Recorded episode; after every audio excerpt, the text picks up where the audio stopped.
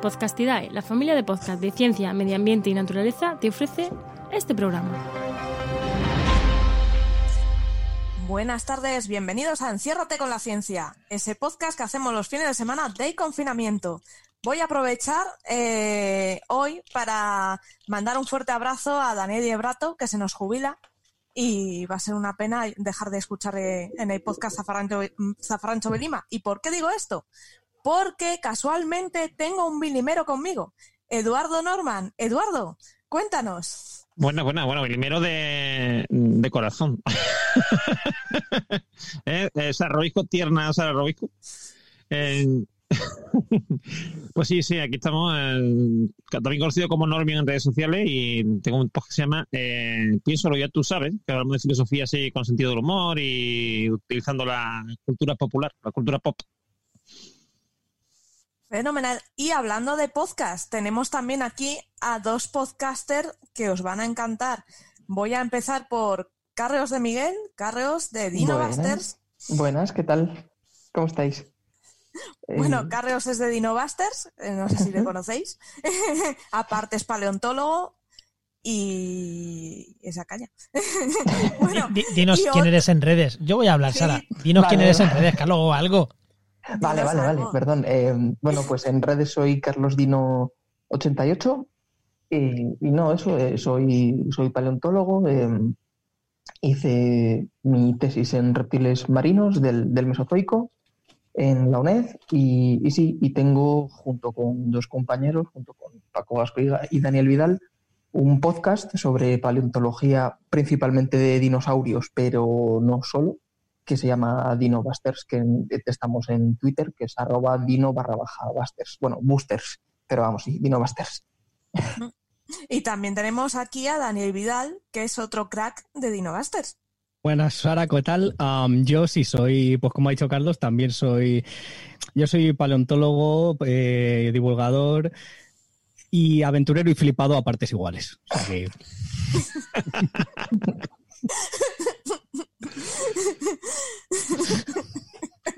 Gente que se flipa. bueno, y pasamos de los fósiles a la geología, porque también tenemos un geólogo. Hoy va todo muy hilado. Rubén, cuéntanos. Pues no, soy Rubén, en redes y soy geólogo, me dedico a la divulgación, a, bueno, hacer cositas de geología y aparte también participo en la Roca Filosofal, que estamos empezando ahora, así que todo el mundo a seguir la cuenta, ¿vale? La Roca Filosofal tanto en Twitter, Instagram y en Facebook. Ha quedado un spam súper bonito ahora. Sí, y el carnaval de geología. Ah, también, ¿verdad? Es que tengo tantas cosas ya que, es que no me da la vida. Y también estaremos abiertos al Geocarnaval, que es un concurso de post de geología, ya sea texto, escrito, imágenes, vídeos, cualquier cosa que se os ocurra, que nos lo mandéis también, lo publicaremos y luego a, final de este mes, terminado el plazo, haremos una encuesta que la gente vote y habrá premio naturalmente para, para los ganadores. Fenomenal. Y por aquí tenemos a Juan Carlos Gil, Apuntes de Ciencia. Hola, pues sí, soy Juan Carlos, soy eh, químico físico, eh, pero trabajo mandando cosas al espacio, con lo cual ese tipo de cosas pues podéis contar conmigo. Encantado de estar con vosotros. Fenomenal. Y a los mandos tenemos a Juan. Buenas, Sara. Bueno, eh, a los mandos estás tú. Nosotros estamos aquí, que, la máquina no se caiga y esas cosas. Pues Soy JM Arena barra baja eco en Twitter. Y, y lo que pasa es que hoy el spam no lo voy a hacer de mis programas, que ya he hecho un montón de spam. Hoy lo voy a hacer de las redes sociales de Podcastidae, que están en mis programas y todos los de otras mucha gente, entre ellos los de Enciérrate con la Ciencia. Así que buscarnos en Twitter y en Facebook como Podcastidae y retuitearnos y compartirnos y invitarnos a vuestros amigos. Y en Instagram como Podcastidos, que Instagram nos ha troleado y no nos deja usar Podcastidae. Pero bueno. A Instagram no le gusta el latín, debe ser que lo cateó y ya no está. Sé, no sé, nos ha troleado. Pero bueno, que podcastidae yo creo que sí que estamos en todo sitio. Así creo que en Instagram también aparecemos, ¿eh? porque el nombre es ese. Así que ese va a ser el spam de hoy. Fenomenal. ¿Y Enoch? Muy buenas, yo soy Enoch Martínez, en HMM en Twitter y en redes sociales varias.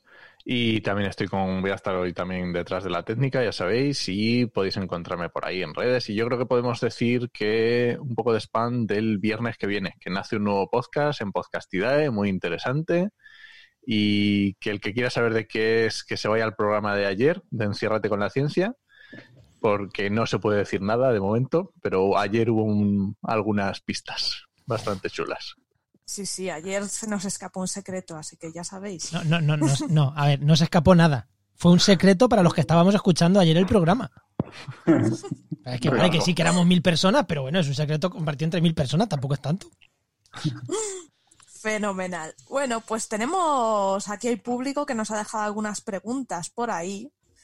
Hay un tal Mario, que no sé si le conoceréis, que tiene aquí una que es para Dani. Dice, ¿por qué a los paleoantropólogos les da tanto miedo los cladogramas? ¿Y por qué cuando intentan hacer uno, en lugar de poner las especies conocidas en las ramas, ellos las ponen directamente en los nodos? Y no les tiembla el pulso al decir que Homo antiguensis da lugar a Homo modernensis. ¿Es correcto? ¿Hay distintas escuelas para hacer cladogramas? Bueno, a ver, eh, qué jodido Mario. no es, a ver, escuelas, hay varias escuelas de cladística de lo mismo, del mismo modo que hay distintas escuelas de em, estudiar las relaciones de parentesco en función de la secuencia de ancestros y descendientes que nos da la evolución.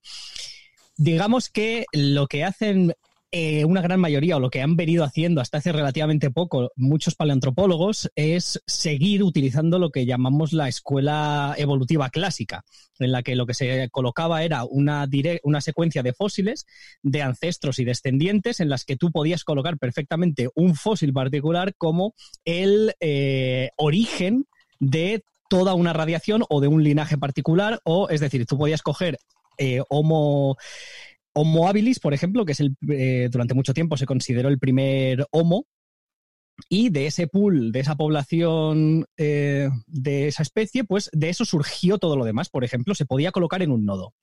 La escuela cladística lo que hace es considerar filosóficamente que es imposible conocer un ancestro directo de nada. Entonces, lo que usa es cada fósil lo toma como un nodo terminal en sí mismo y los ancestros los considera completamente hipotéticos. De esta forma, nadie puede colocar en un enfoque cladístico, es imposible colocar un fósil particular como el origen de nada, porque los orígenes son siempre eh, reconstrucciones hipotéticas. Pueden parecerse mucho al origen, pero no. ¿Y por qué creo que yo, por qué creo yo que esto no lo hacen los paleoantropólogos? Quizá eh, por una cuestión de, eh, digamos, de tradición, por un lado, eh, en paleontología de dinosaurios. Eh, a finales de los 80 y principios de los 90, las hostias eran como panes entre los de la vieja escuela y los cladistas, pero una cosa salvaje. los, la escuela clásica decían que los cladistas no tenían ni puta idea y demás, les trataban un poco con esa condescendencia como de a los niños pequeños, mientras que los cladistas les decían a aquellos que no lo eran que su metodología era muy um, opinable que no era lo bastante repetible y rigurosa como para siquiera ser considerada científica.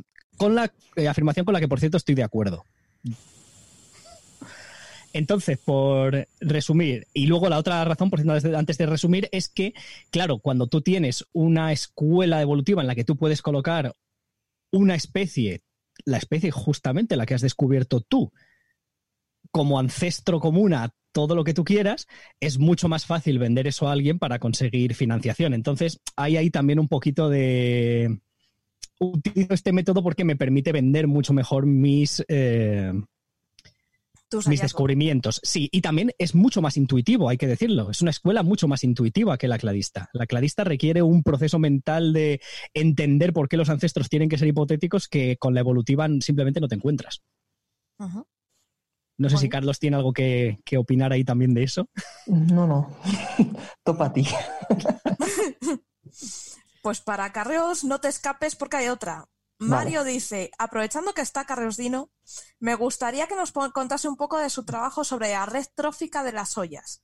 Debe ser muy interesante saber cómo se hizo el análisis y las conclusiones mm, que se sacó. Puede servir para, basándose en las redes actuales, analizar los paleoecosistemas y determinar, por ejemplo, uy, aquí nos falta un productor que no se ha hallado, o ¿dónde están los superdepredadores? Pues sí, bueno, a ver, esto, yo esto de, la, de las redes tróficas del yacimiento de las ollas lo hice ya hace muchos años y me consta que actualmente hay, hay compañeros, eh, compañeras que están trabajando de manera mucho más eh, concienzuda en el tema de, la, de las redes alimenticias, de las cadenas tróficas en el yacimiento de las ollas. Pero bueno, lo que, lo que hice yo en aquel momento, hace, ya muchos años, era coger este yacimiento de, de las ollas, es un yacimiento del, del Cretácico inferior, de, de, aquí de la península ibérica, de, de Cuenca, de unos 130 millones de años, si no recuerdo mal, que era un humedal. Y es un yacimiento de preservación excepcional en el que se han encontrado pues, eh, también algunos dinosaurios, pero sobre todo enormes cantidades de gambas, de peces, de insectos, de plantas, de pequeños anfibios. Eh, está como todo el ecosistema de un, de un humedal, de un paleo humedal ahí representado. ¿Qué es lo que hice? Eh, utilicé em, teoría de grafos para ver cómo eran las relaciones entre los distintos entre las distintas especies y los distintos grupos de organismos que teníamos registrados en el yacimiento de, las ollas. se hacía, lo que hicimos fue como una, matriz de interacciones en la que enfrentábamos organismo a organismo y veíamos si eh, ese organismo em, podía interactuar de manera alimenticia, por así decirlo, eh, con el otro organismo al que le enfrentamos. En plan de, ¿este pez se come a este insecto, por ejemplo? Pues no, porque este pez es fitófago y se alimenta de algas. Pues entonces en la matriz lo rellenábamos con un cero y no había interacción. O pues sí, se lo come, entonces se ponía con un 1. Y esos, toda esa matriz eh, después se pasaba a un, programa que te generaba una gráfica, un, una, red en, en 3D en la que se veían cada, cada una de las especies, eh, era un, nodo, una bolita, y se veían todas las relaciones eh, en forma de, enlaces, de líneas entre las distintas bolitas. A grandes rasgos, si no recuerdo mal, lo que obteníamos es que mm, parecía que el, el, yacimiento de las, de las bueno, lo que era el, el paleoambiente de las ollas, funcionaba ya como los, los ecosistemas de los humedales actuales, como pueden ser los, los Everglades en Florida y, cosas así. También es verdad que hay que decir que fue como una primera aproximación a, la ecología de, de, este yacimiento, eh, muy grosso modo, y que se hizo eso muy, muy a, lo, a lo bruto. Sabemos, por ejemplo, que el yacimiento de las ollas, eh, bueno, que lo que eran las ollas era un ecosistema tremendamente estacional, que alternaba con estaciones secas y, estaciones húmedas. Eh, obviamente el cauce y el nivel de agua no era el mismo en, este humedal, en, las distintas épocas del año, y por lo tanto las faunas no eran exactamente las mismas durante todo el año. Entonces, bueno, se hizo, lo que se hizo fue enfrentar eh, eso de manera así a lo bruto todos los distintos eh, animales y organismos que no habrían eh, coexistido seguramente todos, todos a la vez eh, allí. Más que nada porque sabemos que algunos además eran mm, animales que pasaban por la zona, pero que seguramente no, no vivían. Hablando de una zona de, de, humedales, los animales que viven allí como tal pues serían anfibios, peces, muchos insectos, pero por ejemplo los dinosaurios seguramente serían animales que estarían de paso, que hemos tenido la suerte de que algunos se, se fosilicen, se murieran allí y se fosilizaran allí, pero bueno, eran organismos más bien incidentales. pero bueno, eso, la verdad es que sé que hoy en día hay gente trabajando con, en este tema eh, de manera mucho más, mucho más, de una manera mucho más fina, por así decirlo, que lo que hice yo hace, hace ya tantos años y, los resultados me parece que están siendo muy, muy chulos. Tengo que ponerme un poco al día porque estoy un poco desligado de esta parte de, la paleontología y de la, y de la teoría de grafos y de redes tróficas. Pero bueno, la verdad es que aprendí mucho y me lo pasé muy, muy bien. Y a día de hoy sé que hay muchos, eh, muchos estudios eh, de paleontología de redes alimenticias, redes tróficas en paleontología, además de distintas edades desde el Cámbrico hace 500 y pico millones de años hasta cosas mucho más recientes. Wow. Perdón por la chapa. ¿Qué dices? No, no, muy bien. Está muy bien. Y cambiando de tercio, arroba protonácido en Twitter nos pregunta, eh, me gustaría saber cuáles son las alternativas más realistas y viables a la propulsión química actual para salir del pozo gravitacional terrestre. También para vuelos tripulados. Y nos da las gracias por nuestro trabajo. Así pues, que pues, cuéntanos. muchas, de, muchas de nada. Pues mira, moverse en el espacio, lo que es pillar una nave e irte por ahí de, vuelta, es, es, muy fácil realmente. Una vez que te consigues mover, el espacio está bastante vacío, ahí el nombre, y no hay nada que te impida avanzar. El problema es cambiar tu velocidad. Lo que se en general eh, acelerar, o bien pillar más velocidad, o frenarte, o torcer tu dirección, porque la velocidad es un vector y cambiarle de dirección también consiste en, cambiar la, velocidad, consiste en acelerar. ¿Cómo conseguimos eso? Tercera línea de Newton al canto, ¿vale? Tenemos eh, conservación de momento, tenemos que eh, echar momento hacia un lado para que el momento en dirección contraria mueva, eh, nuestro, mueva nuestra nave, mueva nuestra dirección. Y eso no pasa solo en el espacio, en realidad ocurre en cualquier movimiento que hagamos, incluso andando por la calle, lo que pasa es que estamos tan acostumbrados a intercambiar momento con el suelo, ¿vale? O al nadar, al apoyarnos en el agua o incluso al volar, sobre todo las aves, a apoyarnos en la atmósfera, pues que no nos damos cuenta. Pero en el espacio, que hay menos cositas, la cosa está más complicada. ¿Qué podemos hacer en el espacio para intercambiar momento con algo? Pues tres posibilidades. O bien llevamos nosotros cosas encima en la nave y las vamos soltando para atrás para nosotros salir despedidos para adelante, o bien alguien nos manda desde fuera de la nave algo, o bien nos apoyamos, propiamente dicho, en cositas que vayamos encontrando por el espacio. La, primera cosa, gravitacional? Por ejemplo, y hay más, hay más formas, pero esa es una de las, de las eh, clásicas, sí. Eh, la clásica es la, propulsión a reacción. Nosotros llevamos algo encima y conseguimos echarlo para atrás para aprovechar su momento. Y aquí tenemos varias posibilidades de, juego, ¿vale? Eh, la propulsión química, que consiste en quemar cosas, básicamente, con lo cual tienes que llevar el combustible, el, oxidante y echas para atrás los gases de escape y tú te impulsas para adelante.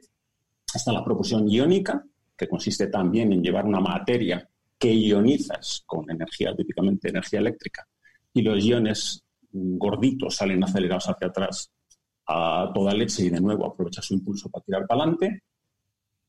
Tenemos una, tenemos una variación que es la propulsión térmica, que calientas cosas a toda leche, ¿vale? Calientas un gas a toda leche, de nuevo sale para atrás y te aprovechas de ello. Para calentarlo a mogollón, una forma posible es fisión nuclear, porque si no, cualquier otra cosa te vas a aburrir mientras aceleras. Y, una posible variación de esto sería la, la, propulsión nuclear de pulso, que ahí no utilizas una no utilizas fisión nuclear para calentar los gases, como decíamos antes, sino a pelo, explosiones nucleares, vamos, son bombas nucleares. ¿Vale? De eso eh, hubo un intento o varios, varios proyectos muy locos tenían los Proyecto, o sea, PowerPoints, claro, mil por cada, por cada uno. Una idea muy loca de intentar hacer por propulsión así de. Pero luego te lo comentaré, realmente, realmente esto de la propulsión nuclear eh, de, fusión, vamos, o, de, primero de fisión, que la de fusión todavía no la controlamos, pues sería eventualmente de lo menos loco, curiosamente. Eh, la segunda posibilidad que os decía antes, nos pueden mandar el impulso desde fuera. ¿Y qué? Pues Amazon y Deliveroo no llegan, ¿vale? Con lo cual, ¿qué nos pueden enchufar? Luz, gracias a, iba a decir, gracias a Maxwell, la luz tiene, tiene momento, con lo cual pues, nos pueden enchufar un láser, lo podemos recoger con una vela láser y eso sirve para movernos. Y esto se, se, han hecho eh, prototipos. Y, eh, existen aquí proyectos de tipo PowerPoint, pero no por ello dejan de ser menos interesante, que se podría utilizar esta propulsión láser para mandar cosas muy, muy, muy lejos. Hay estudios para mandar cositas a otras estrellas, por ejemplo, Alpha Centauri. Estamos hablando de chimes muy pequeñitos, por ejemplo, del tipo de un, del tamaño de un sello de correos o como mucho una, de una carta de baraja, ¿vale? Y con una vela desplegada, pues bueno, o sea, de cientos de metros. Para poder darte cuenta, está lejísimos y tienes que ir aprovechando fotoncico a fotoncico que te llega con el láser para acelerarte. Y lo que decíamos de apoyarte en cosas que haya por el espacio, el espacio está lleno de campos, campo gravitatorio, como decías tú, Sara, y las, las maniobras de, asistencia gravitatoria están a, la orden del día, pero, pero está lleno de ondas electromagnéticas, con lo cual también podemos utilizar su impulso, eh, utilizando lo que se llaman velas magnéticas para aprovechar el viento solar si estamos cerca del Sol. De hecho, hace cosa de un año eh, salió un paper de eh, un estudio que empleaba agujeros negros. Lo que hacían es, se acercaban a un punto de agujero negro, enviaban un fotón, el fotón giraba alrededor del, agujero negro, se eh, obtenía, se multiplicaba su energía y te pegaba al volver, era tan gorda la energía que se había generado que te pegaba un empujón. Estaba muy, muy chulo el, el paper. Te digo, fue hace un año. Cuando no sé si lo oí, sí, creo que lo comentasteis en Además, el paper era muy gracioso porque el colega dibujó un halcón milenario en la nave. Pues nada, si, que, si quieres maniobrar cerca de un agujero negro, puedes utilizar esta técnica, si no estás muy cerca.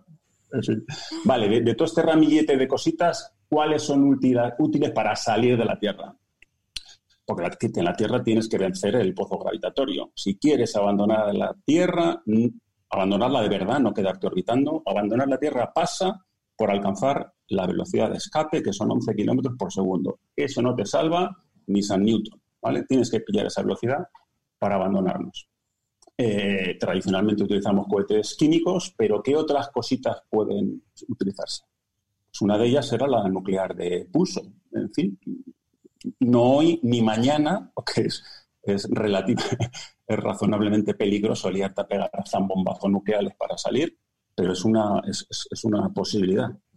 Eh, otras, e, estructuras rígidas, hacer una torre. Esto se ve en la película horrible, por cierto, Adastra con Brad Pitt, en la que, bueno, pues tienen tienen la santa paciencia de hacer una torre suficientemente grande y si una vez que consigues hacerla y salir de la atmósfera, pues subes por allí cosas, por las escaleras si tienes paciencia o por un montacargas si tienes menos y chicos, cuesta poquísimo la energía de subir eso. El, problema es construir la torre, claro. Algo semejante es el, ascensor espacial. Un ascensor espacial es como su propio nombre indica, un ascensor, pero en vez de ser rígido apoyado sobre su base, aprovechamos el hecho de que de la rotación de la Tierra a la altura de la órbita geoestacionaria, a 36.000 kilómetros. Los satélites giran a igual velocidad que la Tierra. Si ponemos un contrapeso brutal un poquito más allá de esa distancia y un, eh, eh, un hilo, un, ascensor en tensión, pues teóricamente eso podría soportarse a sí mismo y poder utilizarse para subir carga. Pues con un ascensor, mandando la energía desde tierra, con una con una cinta sin fin. Problema, no conocemos todavía el material que, que resista esas tensiones. Se habla que, fibras de nanotubos de carbono están ahí en el límite de que podrían llegar teóricamente a alcanzarlo, pero todavía no sabemos hacer nanotubos de carbono de más de 2 milímetros de largo, con lo cual nos quedaría un camino, un camino largo. Otras formas de salir de la Tierra, pues ya lo dijo Julio Verne, proyectiles. Te metes en una, en una bala y con suficiente eh, dinamita, para arriba que vas. Problema, si metes a una persona o a un perro como en la novela, tienes mermelada de persona. Te quedas ahí chafadito en el fondo porque la, aceleración a la que hay que someter eso para que consiguiese salir de, salir de la gravedad, pues tendría que ser brutal. ¿Cómo evitamos estas cositas? O sea, este problemón de acelerarnos a cosas inaguantables, pues acelerando poco a poco. y ahí sí hay, existen proyectos de nuevo de, PowerPoint, de hacer, para que nos lo visualicemos, una especie de, de, montañas rusas brutales con loops uno detrás de otro. Estamos hablando de montañas rusas de 80 kilómetros de alto, ¿vale? que podrían mantener la aceleración en, unos límites razonables, hablemos de 3G, que es lo que se suele, bueno, es lo que suelen tener las naves como el Shuttle. Las antiguas donde montaban los pioneros llegaban a 7G, eso era, no, estaban todavía muy... Vale, las eh, Titani y demás era, brutal. Bueno. Sí, porque lo que se usó en las misiones Apolo era balística. En, en Apolo, si no recuerdo mal, el, punto de máxima tensión llegaba a 4G. 4G, sí, eran, proyectos eran pero, sí, pero la Mercury, que, bueno... sí, la Mercury era una barbaridad. Venía a ser un misil con un agujero para meterse dentro, esas alcanzaban 8G. O sea, que eran verdaderos superhéroes. Eh, lo que os decía de los anillos, se llama el Launch Loop y, bueno, si tuviese que pensar ahora en algo lo más, lo más teóricamente posible prometedor para mandar gente al espacio sin usar propulsión química, pues podría ser esto. Podría ser los, los, launch loops, estos, los grandes eh, eh, eh, torres, los grandes anillos para acelerarnos poquito a poquito. Poquito a poquito 3G, aún así habría que hacer, habría que hacer pruebas para no vomitar. Mm. Así que esas es las opciones. Mm. Hay una pregunta por aquí de geología bueno, geología no, más bien de... es una mezcla. Entre geología y biología. Miguel Casanova, arroba Migi250 en Twitter, pregunta, ¿se ha encontrado vida en los depósitos de hidrocarburos de la Tierra? ¿Sería posible la vida en ellos? Eh, Rubén, ¿tú sabes algo de esto? Bueno, algo podemos contar. Lo primero, digo que hay un hidrocarburo, ¿no? Porque aquí hablamos de que hay petróleo y esas cosas, ¿no? Pero dejemos claro que los hidrocarburos es una roca, aunque sea líquida, es una roca, ¿vale? Y esa roca realmente es un fósil. Yo he visto toda esa imagen de que ponía las gominolas están hechas con trozos de dinosaurios muertos o algo así, o la gasolina mm, con dinosaurios no. Pero si hablamos de plancton y demás, plan, organismos muy pequeños, microcelulares, que al morirse se van a los fondos marinos, ¿vale? Poco a poco se van depositando y tiene que, tiene que pasar que se entierren pronto, porque si lo dejamos fuera, se pierde, ese material se elimina y se pierde. Por lo cual tiene que quedarse enterrado ya sea por algún tipo de deslizamiento submarino, cualquier tipo de, evento. Como pasa con cualquier fósil, ¿no? Exactamente, al final lo que tienen que hacer es fosilizar, igual que el carbón, tiene que quedarse enterrado. Si lo dejamos libre, no vale para nada. Tenemos que enterrarlo y pronto, ¿vale? Eso, con el paso del tiempo, se va formando lo que se llama el querógeno, que es, digamos, por una descomposición química de esa materia orgánica que poco a poco se va formando ese querógeno que va, a derivar en los productos derivados que son el petróleo, el gas natural y demás. Pero esto es una cosa que no ocurre en tres días, hablamos de millones de años. Durante todo este proceso puede vivir bacterias ahí, no lo sé. Yo lo más parecido que, que, me suena es que no sé si hay varios pozos de brea por ahí, repartidos por el mundo, en el que se han encontrado microorganismos. Pero en pozos de brea que están en la superficie. Es lo único que yo sé. Dentro de un pozo petrolífero a 2 o 3 kilómetros de, profundidad. Yo lo veo difícil, pero bueno, todo es buscar. Hay que daros cuenta de que el petróleo tiene un proceso bastante complejo. Se forma y se queda, y esto se forma en la roca madre. Es decir, es donde se genera, donde se hace toda esa, producción química y tal. ¿Qué pasa después? Que se produce la migración. Pasa de la roca madre a la roca encajante o la roca almacén. ¿Vale? Porque a ser un fluido, tiende a subir hacia arriba por densidad y se acumula en las trampas de petróleo. Pero claro, en cualquier lado no se puede hacer una trampa, sino que tiene que ser un lugar que sea impermeable, ya sea un pliegue de, arcilla, cualquier cosita que tenga un tapón. Y ahí entonces, cuando pasen varios millones de años, viene un señor con un sondeo, pincha y saca el petróleo. En todo ese proceso que haya que no lo sé. Yo no, no me suena nada, pero hay que abierto que si cualquier investigador se quiere a ver si si a ver si encuentra algo. Puede haber algún tipo de extremófila, como... Sí, pues que digo, los pozos de van a encontrar son microorganismos que no que muy poco oxígeno o apenas nada. Por eso, en la superficie, si nos metemos 3, 4, 5 kilómetros de profundidad, primero es que tiene que llegar, la, la bacteria tiene que llegar hasta allí. Hmm. Y es bastante profundo, no lo sé. Aunque siempre que se han encontrado bacterias en, en, minas muy profundas, se han encontrado extremófilos. Bastante temperatura, pero y en condiciones, ya te digo, sin oxígeno y nada. Es posible, es posible. Sí, y eso creo que incluso que se usa para un poco para estudiar la, la, vida en Marte. Eso en Marte o en otros lugares. Si son capaces de tener, bueno, son capaces de encontrar vida aquí que no necesita oxígeno, ¿por qué la regla del juego tiene que ser siempre la misma? ¿Por qué tiene que haber agua y eso para que haya vida? Quizás se haya desarrollado de otra forma. Pero bueno, eso, es. eso hay que investigarlo. No sé si ha quedado resuelta, pero. Sí. Hay una pregunta de Mario otra vez.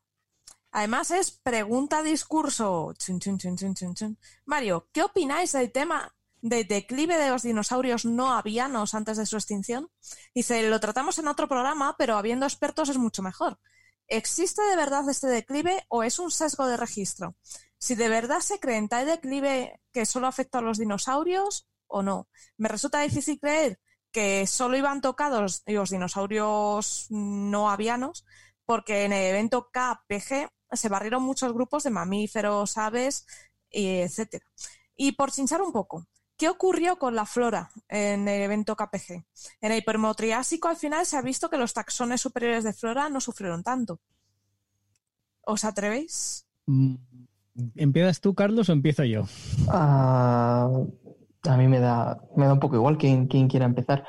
Mm, bueno, yo, lo que diría eh, es que quizás ese, ese supuesto declive de la diversidad de los dinosaurios a día de hoy se piensa que no es así. Es una idea que se tenía antes, pero me parece que, salvo que esté muy equivocado y hayan cambiado las cosas mucho, muy, muy, muy recientemente, eh, lo que parece indicar el registro fósil en las últimas décadas, en las décadas más recientes, es que no había eh, poca diversidad de dinosaurios eh, para el momento en el que cae el meteorito, para cuando llega esta gran extinción de finales del, Cretácico. de la misma manera, hay grupos que sí parece que estaban ahí, ahí, eh, pasándolas regular, pasándolas un poco ¿Se puede decir puta cosa? vale, pasándolas un poco putas. y, otros que estaban eh, bastante bien. Yo quiero decir, las aves, por ejemplo, me parece que estaban bastante bien a nivel de biodiversidad. Los pterosaurios, sin embargo, es posible que estuvieran quizás dando los últimos coletazos. En el mar tenías un poco de todo, porque los mosasaurios yo creo que estaban en un momento de diversidad bastante buena mientras que los plesiosaurios estaban también dando sus últimos coletazos. Ah, pero hasta donde yo sé, la, diversidad de dinosaurios a finales del Cretácico era una cosa que es una cosa que parece que estaban bastante bien para cuando ocurrió todo esto.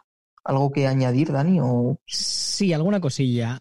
Eh, lo primero, hay que decir que cuando se hacen estos estudios de estimación de cómo andan los grupos de diversidad, normalmente lo que hacemos es hacer la misma jugada que haría un ecólogo y es eh, tirar primero para ver eh, cuál es la cantidad de especies que hay.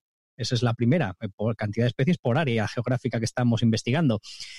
¿Cuál es el problema? Que ni siquiera teníamos clara la taxonomía de muchísimos grupos de dinosaurios no avianos o incluso de otros grupos de animales, que no tenemos muy claro si, por ejemplo, es famoso hace poco la discusión de si Triceratops es solo la única especie de ceratópsido que hay a finales del Cretácico o si hay dos especies, Triceratops y Torosaurus. Claro, como está esa, esa polémica taxonómica, en función del número de especies es con lo que estás midiendo la diversidad. Así que ya empezamos a generar problemas. Sin embargo, si en lugar de mirar la taxonomía a nivel de pequeños grupos, nos centramos en los grandes grupos de dinosaurios, es decir, cuántos distintos grupos de terópodos había, cuántos distintos grupos de saurópodos había, cuántos distintos grupos de ornitópodos o de dinosaurios de ceratopsios que había, lo que nos encontramos es que debido probablemente a la deriva continental, había mucha mayor diversidad a este nivel que, por ejemplo, en el Jurásico, que en el Jurásico tienes en prácticamente todo el mundo sota, caballo y rey. Entonces, como depende mucho de qué es lo que estemos mirando, algunos análisis, sacarán una conclusión u otra. Pero lo que dice Carlos es cierto. Se mire lo que se mire y ajustando eh, sesgos de muestreo, que también son muy importantes, no parece que el final del Cretácico eh, tuviera una crisis de diversidad tan grande como la que habría tenido de no ser por el evento del de, KT, del KPG. Y una cosa más, por contar una curiosidad, es que todavía nos falta encontrar dinosaurios en niveles cercanos al KT, de verdad, o sea, de tener la mancha negra que te marca el límite y encontrarte a 20 centímetros huesos de dinosaurio, dientes de dinosaurio. Es algo que no se ha podido localizar bien satisfactoriamente todavía. Entonces, lo que si leyéramos el registro fósil eh, sin asumir algún tipo de sesgo, de que hay sesgo de preservación y demás, la señal que te da es que los dinosaurios se han extinguido un poco antes del KT explícitamente.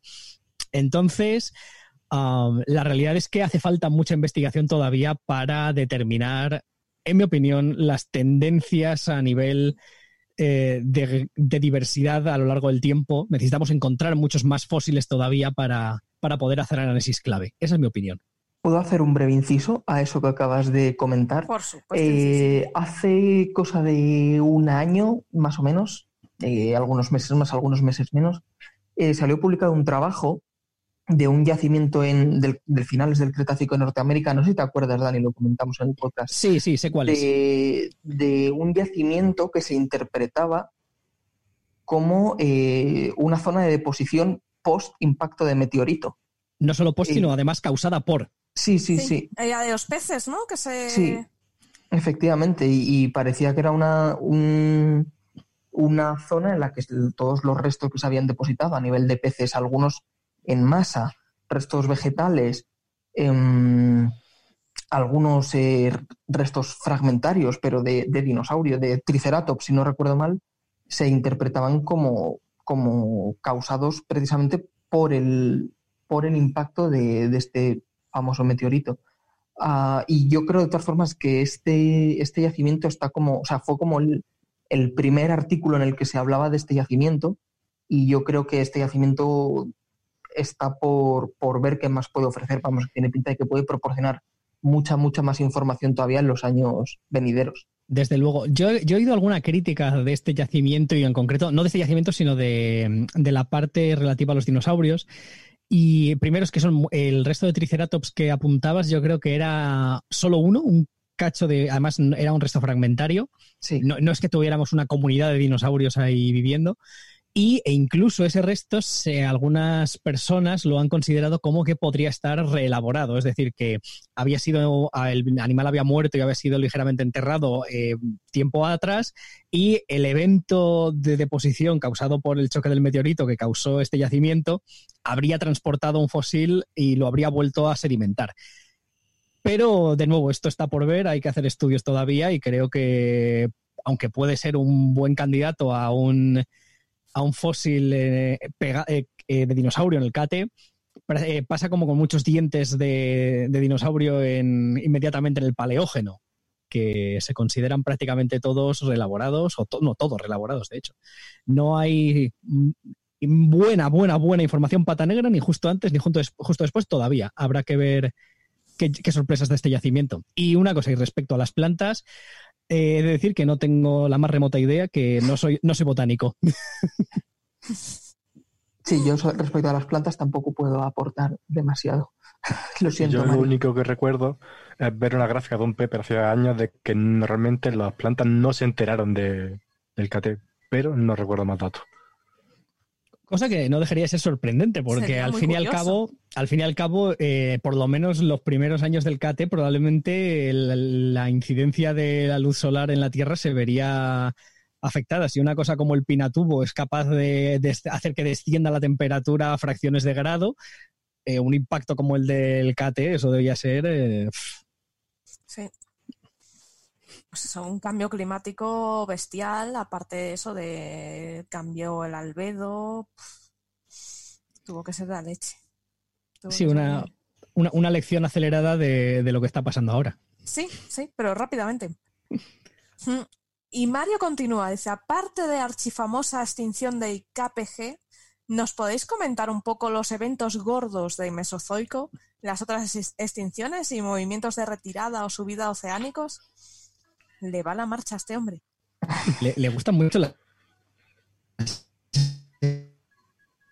Dani, te perdemos. Que, le gustan mucho a, este, a Mario las extinciones, le gusta mucho lo de matar. bichos, sí, sí, sí, a mí me da miedo. yo, tengo que decir que eh, es verdad que yo antes de, dedicarme a esto de forma más seria, digamos, de que, o sea, cuando no era aficionado, no era profesional, sino aficionado, a mí lo de la, extinción me interesaba muchísimo más que ahora, porque ahora lo que me interesa mucho más es eh, cómo viven todas estas formas de vida. Pero eh, o sea, simplemente por hacer un apunte, que, mi interés justamente por el tema ha dado la, vuelta con los años, pero decir que otras extinciones, eh, evidentemente, tanto Triásico y, Jurásico acaban con sendas extinciones, parece ser. Pero incluso dentro del Cretácico también hay otro evento de extinción en el paso del Triásico inferior al Triásico superior, más o menos en esa región del Cretácico, madre, perdón, perdón. Y de hecho, en el, Triásico hay otra extinción de por medio, ¿no, Carlos? En el Triásico, no, en el Triásico tienes la, una a finales del Triásico. Solo la del final, ¿no? Sí, vienes de la extinción del Pérmico y, del Pérmico pasas al, Triásico, pero luego tienes otra extinción a finales del Triásico, que no estoy seguro, pero imagino que tendrá que ver con, los cambios asociados a la, a la fracturación del supercontinente de, Pangea, imagino. Sí, porque eso, eh, todas las eh, corrientes eh, oceánicas y demás que son súper importantes para el, para el clima debieron de, trastocarse de una forma sorprendente. Sí. Pero debió ser bastante más gradual que... Claro, esas cosas van despacio, no, no vamos a pensar que de repente Pangea de la noche a la mañana dijo, ups, me voy a abrir. No, no, eso fue Pangea se tiró... Despacio, despacio. Pangea se tiró, de hecho, prácticamente todo el, todo el Triásico partiéndose poco a poco. Sí. De que esto es una cuestión de que te levantas y te encuentras que América justo otra aquí pegado en lo tuyo. Entonces, su tiempo. Y dices, ¿qué ha pasado? Uy. No sé qué voces y no la entiendo. ¿Dónde está mi China? Vamos a ver. Joder. Eso ha sonado muy mal. Sí, sí, sí. Sí, sí, sí, sí, sí, sí, eh, ¿Dónde está borracho? Eso, ahora en esta época es algo muy querido por, muy echado de menos por mucha gente. ¿eh? Tendría que haber escogido otro país, de verdad, vale. ¿Dónde está mi India, no? ¿Dónde está mi India? Por ejemplo. Pues eh, volviendo a las extinciones, yo hace un, tiempo que vengo muy obsesionado por la del Cretácico inferior, por la de, básicamente por toda la época de la transgresión y regresión del cenomano turoniense. Sí, eso te iba a decir. Esa es la, que, correspondería al Cretácico medio, que siempre entrecomillamos, porque no, es no existe el Cretácico medio, pero es Cretácico medio entre comillas, eh, se corresponde con, unos eh, cambios, unas regresiones marinas bastante potentes. ¿no? Empieza con una transgresión en la que, por ejemplo, Europa queda prácticamente entera sumergida, entra mm, de, África que, eh, que, pegada todavía a Sudamérica como parte de Gondwana era una masa de tierra enorme, también sufre un aumento del nivel del mar brutal, que, de modo que te encuentras ammonites en, en mitad de África, pero como si hubiera, bueno, como si hubiera, no, como que hubo un océano bastante profundo. Em, y luego tienes el evento de que todo ese mar se retiró. Y en, ese, en, en toda esa debacle ecológica, que debió ser porque es relativamente rápido en términos geológicos, o sea, para al lado de otras regresiones, transgresiones a esa escala, porque hay que recordar, por ejemplo, que Norteamérica durante todo el Cretácico queda queda invadida por un mar y queda dividida en dos continentes, América del Norte, pues en toda esa debacle se extinguen un buen número de reptiles marinos, si no recuerdo mal, Carlos. Por lo menos los, eh, ictiosaurios tienen un declive bastante serio.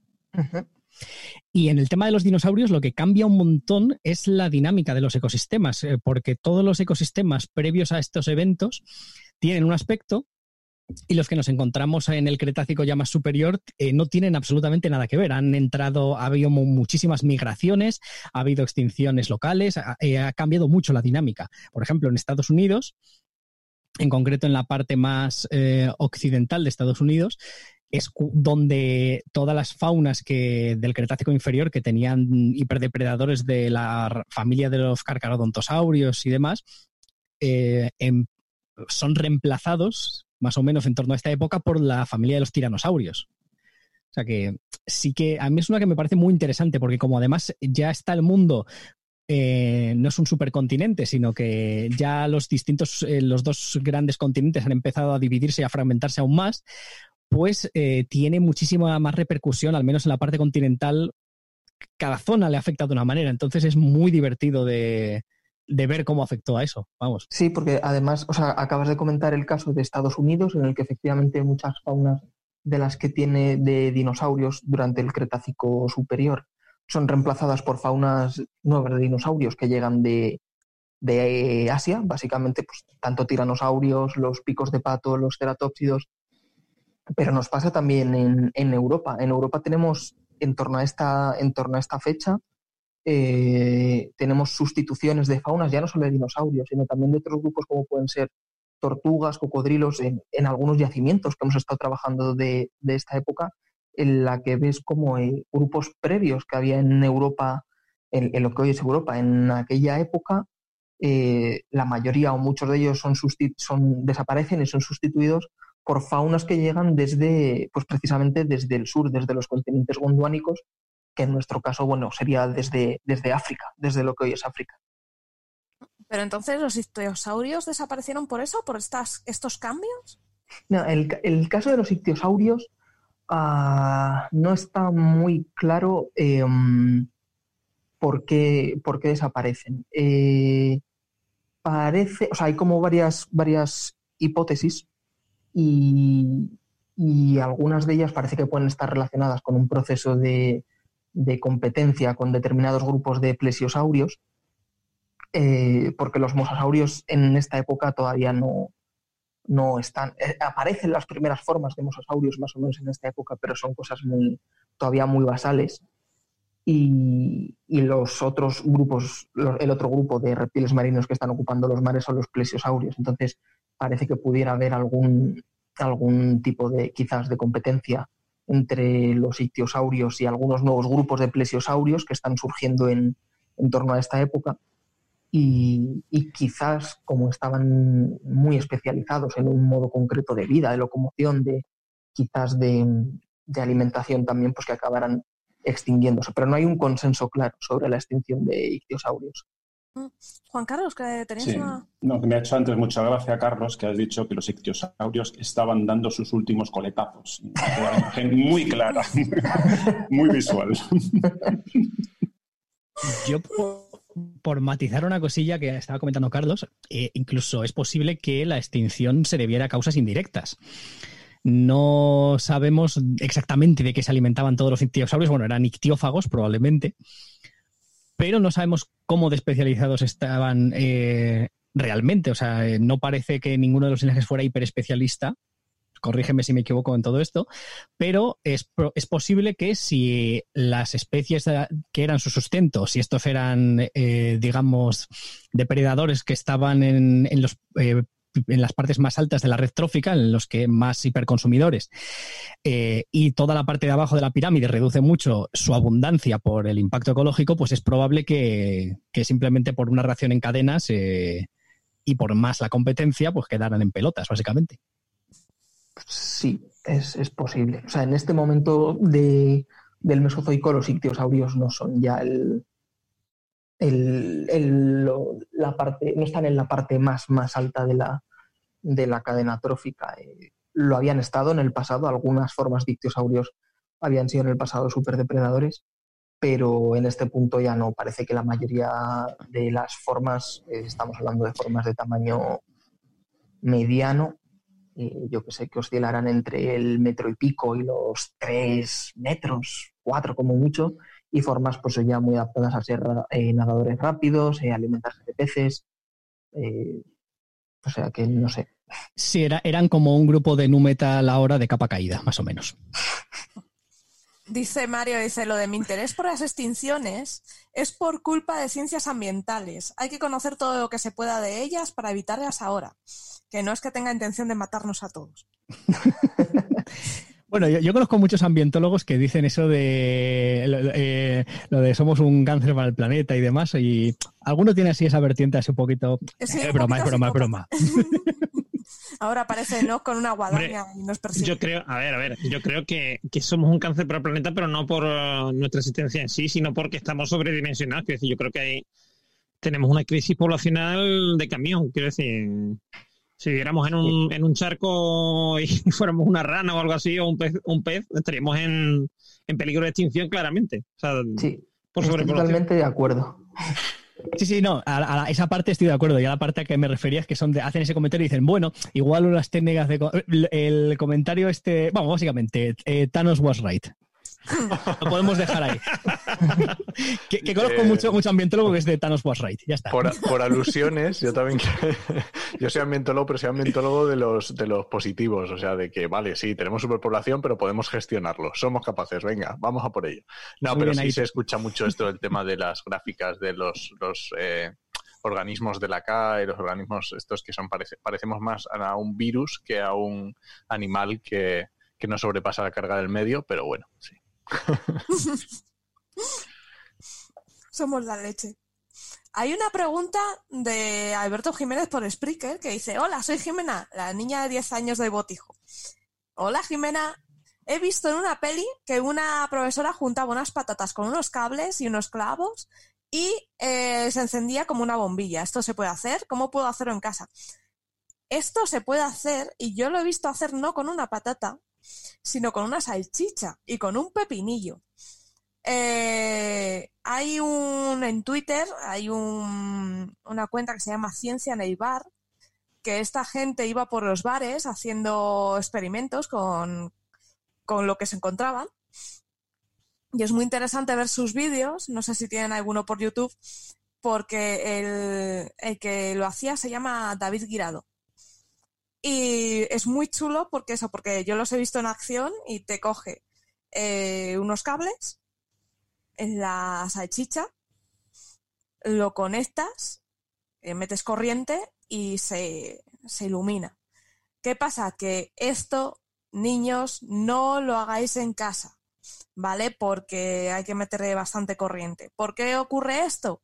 Muy fácil, porque eh, los elementos y las sales que tiene la, salchicha, pues hacen que reaccione, ¿no? Pero esto nos lo puede explicar mucho mejor Juan Carlos, a que al ser químico nos lo puede contar.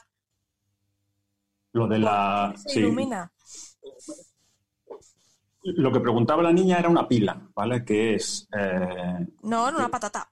Eh, sí, pero, ella preguntaba que eh, haces iluminar una bombillita o, pone, o, da suficiente energía como para encender como para, para, hacer funcionar un reloj. Lo que dices tú es el fenómeno contrario al revés, ¿vale? Es, equivalente. Entonces, lo, que, eh, lo de la patata es, es una pila electroquímica, ¿vale?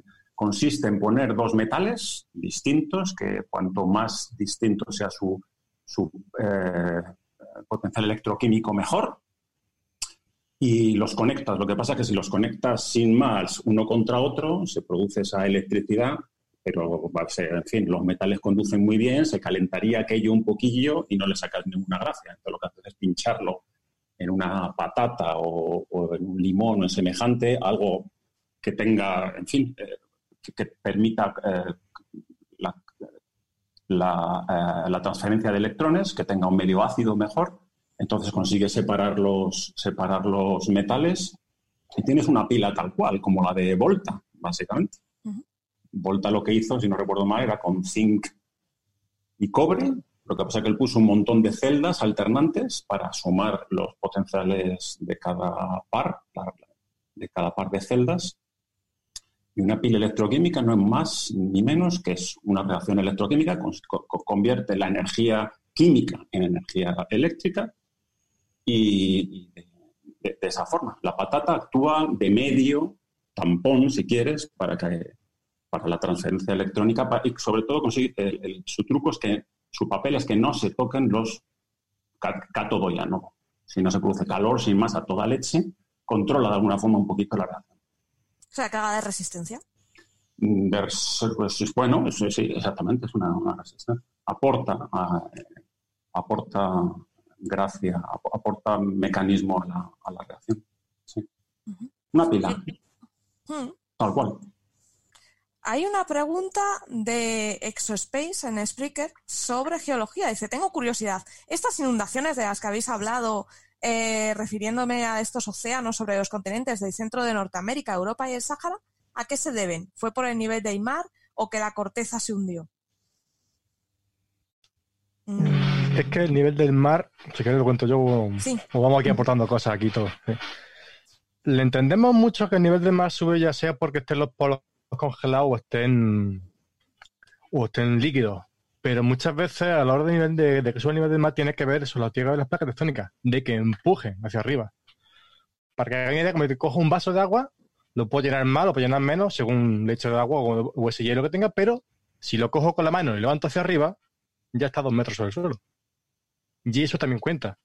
Y hablando de esos niveles de, mar de clásico, hablamos de niveles cerca de 100 o 200 metros por encima de lo que están ahora. Y es que había más agua, no, simplemente que estaba aquello empujando hacia arriba. Y es lo que influye más a la hora de, de, que se llama eustatismo, de que haya más o menos nivel de mar. Y sobre todo que si tienes, por ejemplo, todos los continentes juntos, eso también influye. Si están separados, toda disposición de eso influye todo. Una cosa que, que, lo, que lo pretendemos como algo mucho más simple, como simplemente agua que sube y baja, pero es mucho más compleja. Sí, efectivamente. Además hay que comentar que en todo el Mesozoico, más que al final, no hay casquetes polares. Es decir, todo el agua que existe en la Tierra, prácticamente toda, salvo la que hubiera en montañas y demás, estaría en estado, en estado líquido. Entonces, evidentemente, habría un nivel bastante más alto y es debido a esto, a, la tectónica, a lo que los continentes estarían más eh, por encima o más por debajo del nivel del mar, efectivamente. Eso es. Joder.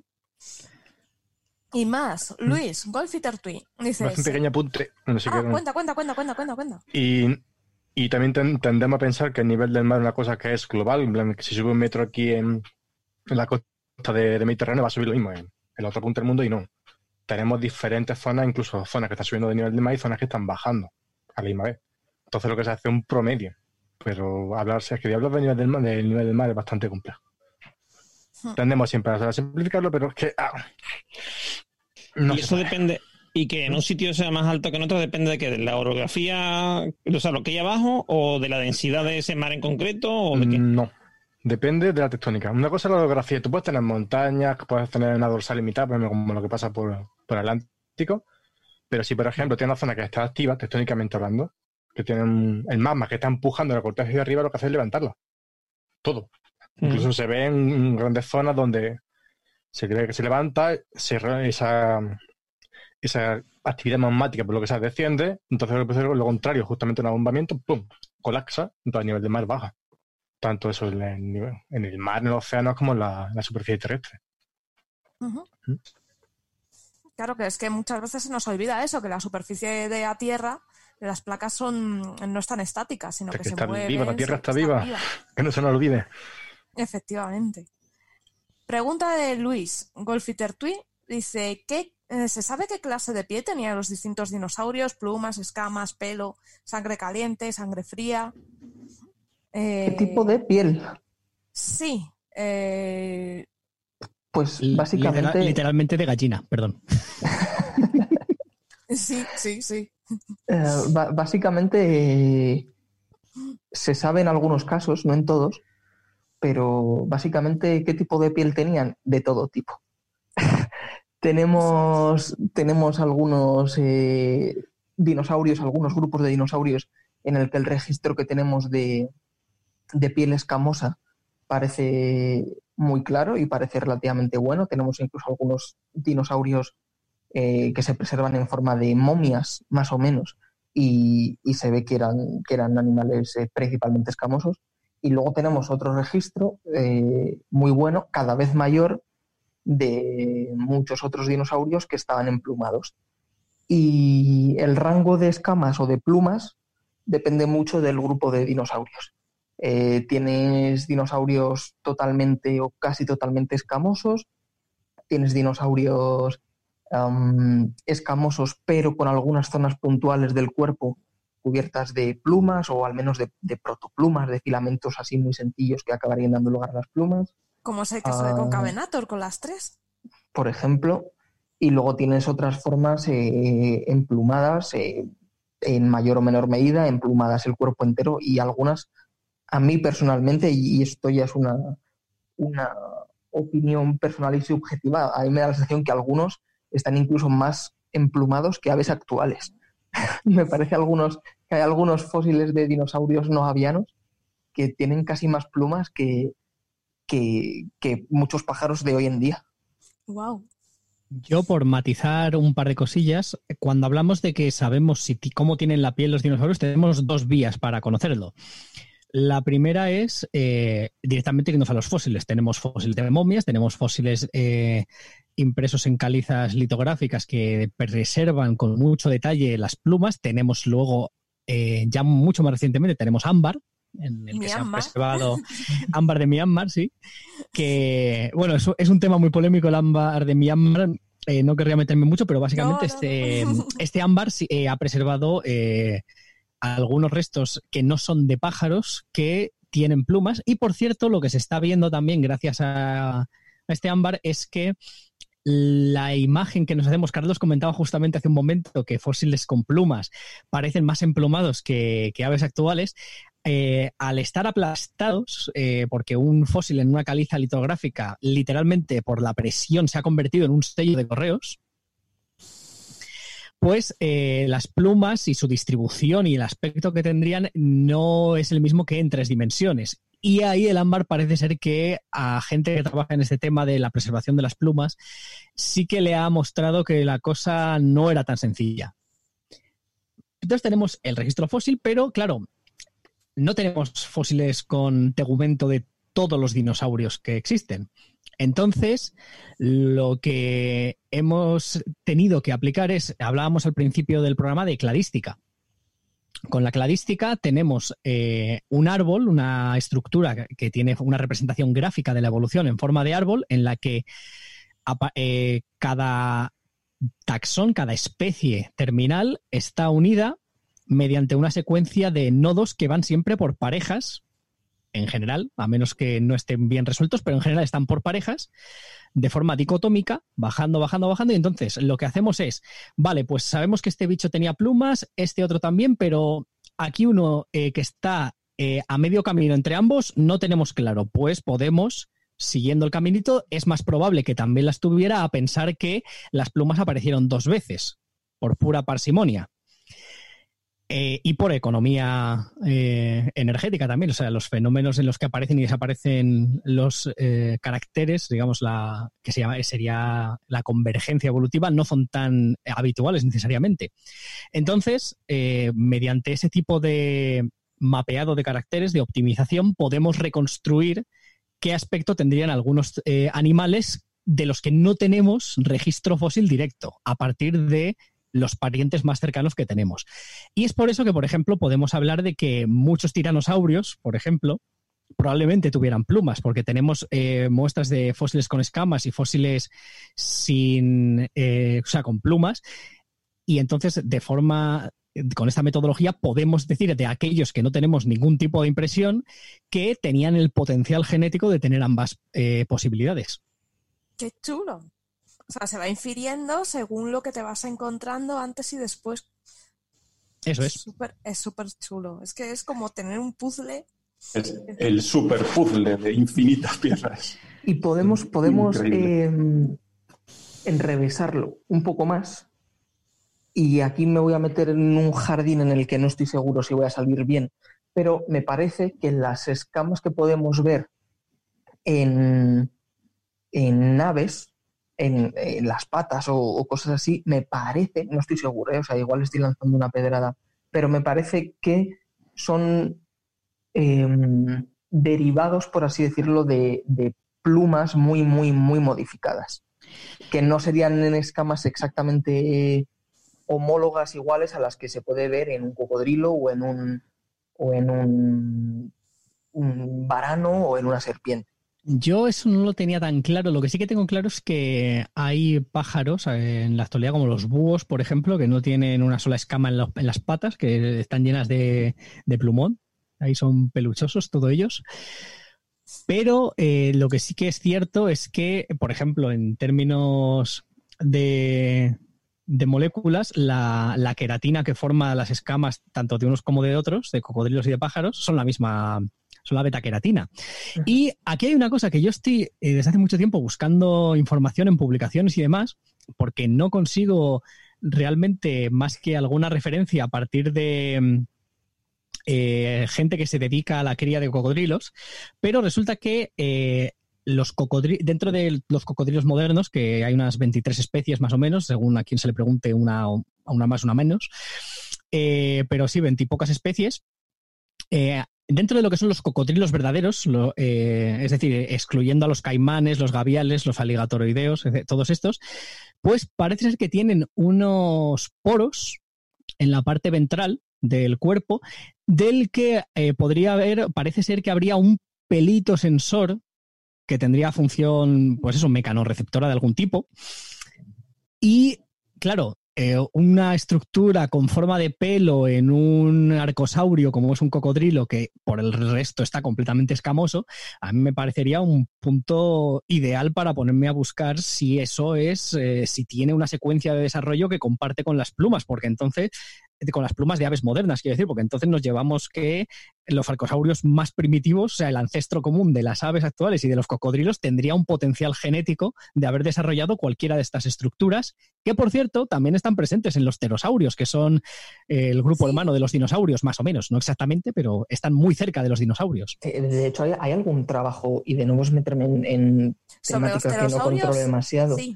Hay, hay algún trabajo en el que se ha visto que eh, los que Naligator me parece que tiene el potencial genético de, expresar eh, esta, esta, queratina esta, para formar plumas, ¿no, Dani?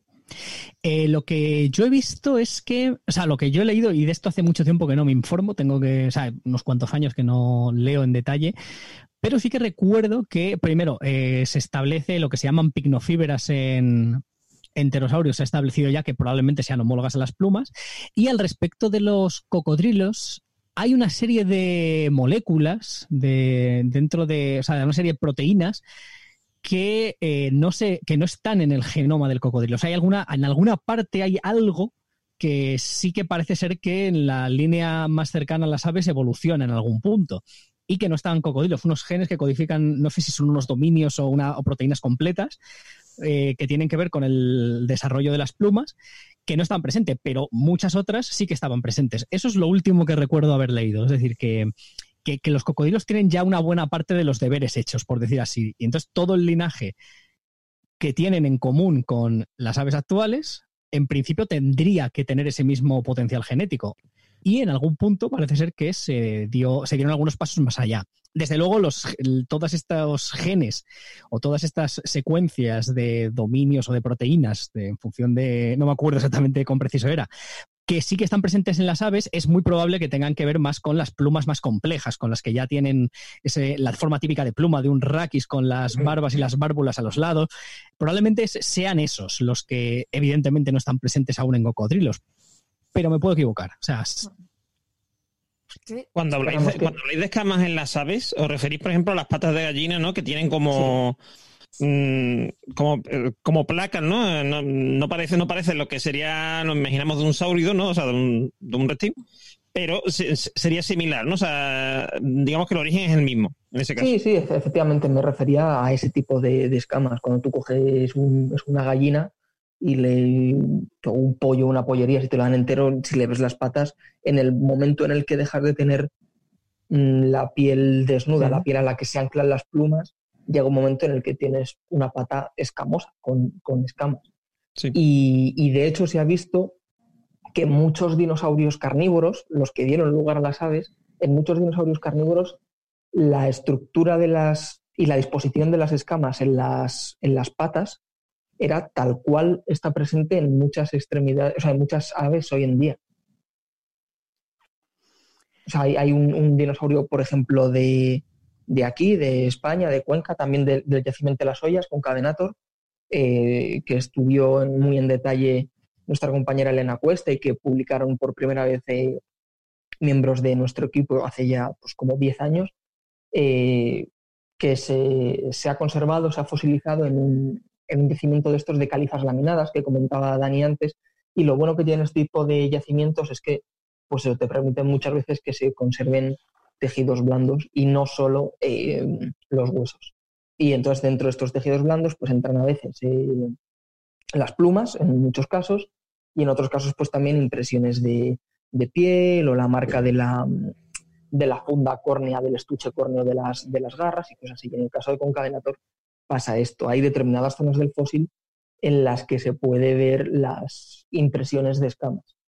Y en el caso concreto de las extremidades posteriores, de los pies, se ha podido ver la, forma, la disposición, el patrón de las escamas de los, de los pies, de lo que se conoce como podoteca, y es idéntico al de muchas aves actuales, que también tienen estas, estas eh, patas escamosas. La duda es si estas escamas de las aves, que ya tengo que no estoy seguro, no son escamas homólogas, eh, sino, sino plumas muy, muy, muy, muy eh, modificadas, habría que preguntarse hasta qué punto todos los registros de dinosaurios no los escamosos que tenemos eh, si no serían también plumas muy, muy, muy, muy, muy modificadas hasta tener un aspecto eh, escamoso similar al de las aves actuales, o no, o si son escamas realmente eh, típicas. Mm. Es chulo. De hay que decir a los oyentes que el fósil de Concavenator se encuentra en el Museo de Cuenca, ¿o me equivoco? Sí, correcto. Correcto. Sí. Está en el Museo de, Paleontología de Castilla-La Mancha, que se encuentra en la ciudad de Cuenca y os recomiendo ir a verlo porque es una pasada. Pero de momento podemos ir al frigorífico y mirar las patas de los pollos que, hoy que nos hacen un servicio. Mm. Sí, lo que pasa es que hay un, no sé vosotros, pero si vas a hacer la compra últimamente ya no, no ves las patas de los pollos. En el súper ya no te las. No, ya no es tan habitual, no es como antes. Antiguamente te echaban hasta las patas, es verdad. Pues habrá que volver a pedirlas. En la carnicería. Sí, un pollo entero, pero con patas. Con patas. Que además hervidas, hervidas, estaban muy ricas. Había una cosa muy divertida que era, que era soplar eh, por el esófago y ver cómo se hinchaban los pulmones del pollo. sí, sí. Eso, molaba. Eso experimento. Hmm. Eh, Leti Roja, nuestra Leti Roja nos pregunta, dice, tengo una curiosidad para los palios. A ver, ¿cómo demonios se llegó a describir un género como trodón a partir de solo unos dientes aserrados. Cambios taxonómicos posteriores aparte. ¿Con qué se comparó para pensar cómo era el bicho? Pues el problema, bueno, no sé, igual quieres contestar tú, Dani, que estoy yo aquí, venga a rajar y a rajar, no sé si... como quieras. pues rápidamente, a ver, eh, estamos partiendo de que Trodón fue descrito en el siglo XIX cuando eh, no teníamos prácticamente aún ni idea de nada. No, o sea, para que nos hagamos una idea, en aquella época todavía no se sabía, no, conocíamos la descomposición, eh, los isótopos, no conocíamos un montón de cosas y la antigüedad de la Tierra absoluta no teníamos ni puñetera idea, entonces no sabíamos cuánto tiempo había ocurrido. Eh, la evolución era algo que todavía estaba siendo muy debatido en, torno a cómo funcionaba.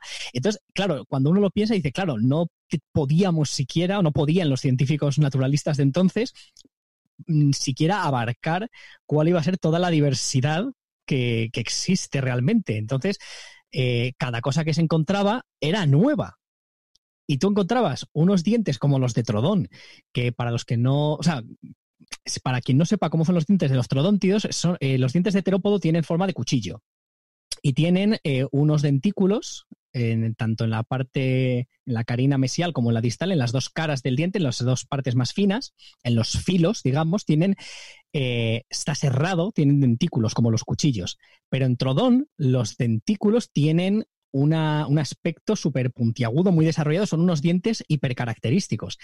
No tenían absolutamente nada que ver con el diente de ningún reptil que se conociera hasta entonces. Así que ¿qué haría cualquier naturalista? Hombre, esto no lo tiene nadie, así que es nuevo, así que le doy un nombre, Trodón. ¿Y, qué, ¿Y qué pasa? Pues pasa que lo que te das cuenta cuando ya empiezas a encontrar más fósiles es que no es un carácter que sea único de, única, de una única especie, sino que es una característica de todo un linaje.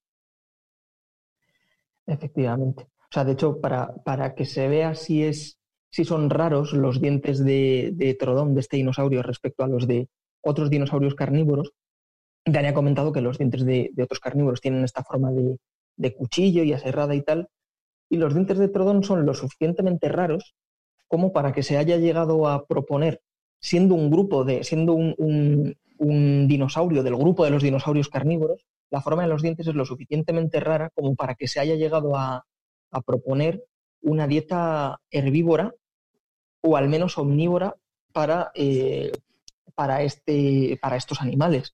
Y de hecho, bueno, algunos estudios eh, bastante recientes eh, sobre análisis y de, y de, la morfología de los dientes y los impactos y las fuerzas que podrían llegar a hacer y el desgaste de estos dientes y tal, sí parecen sugerir que son dientes que tendrían, que estarían adaptados a una dieta más omnívora que las de otros eh, dinosaurios carnívoros con los que están emparentados, como yo que sé, como por ejemplo los, los típicos raptores, que parece que serían mucho más carnívoros típicos.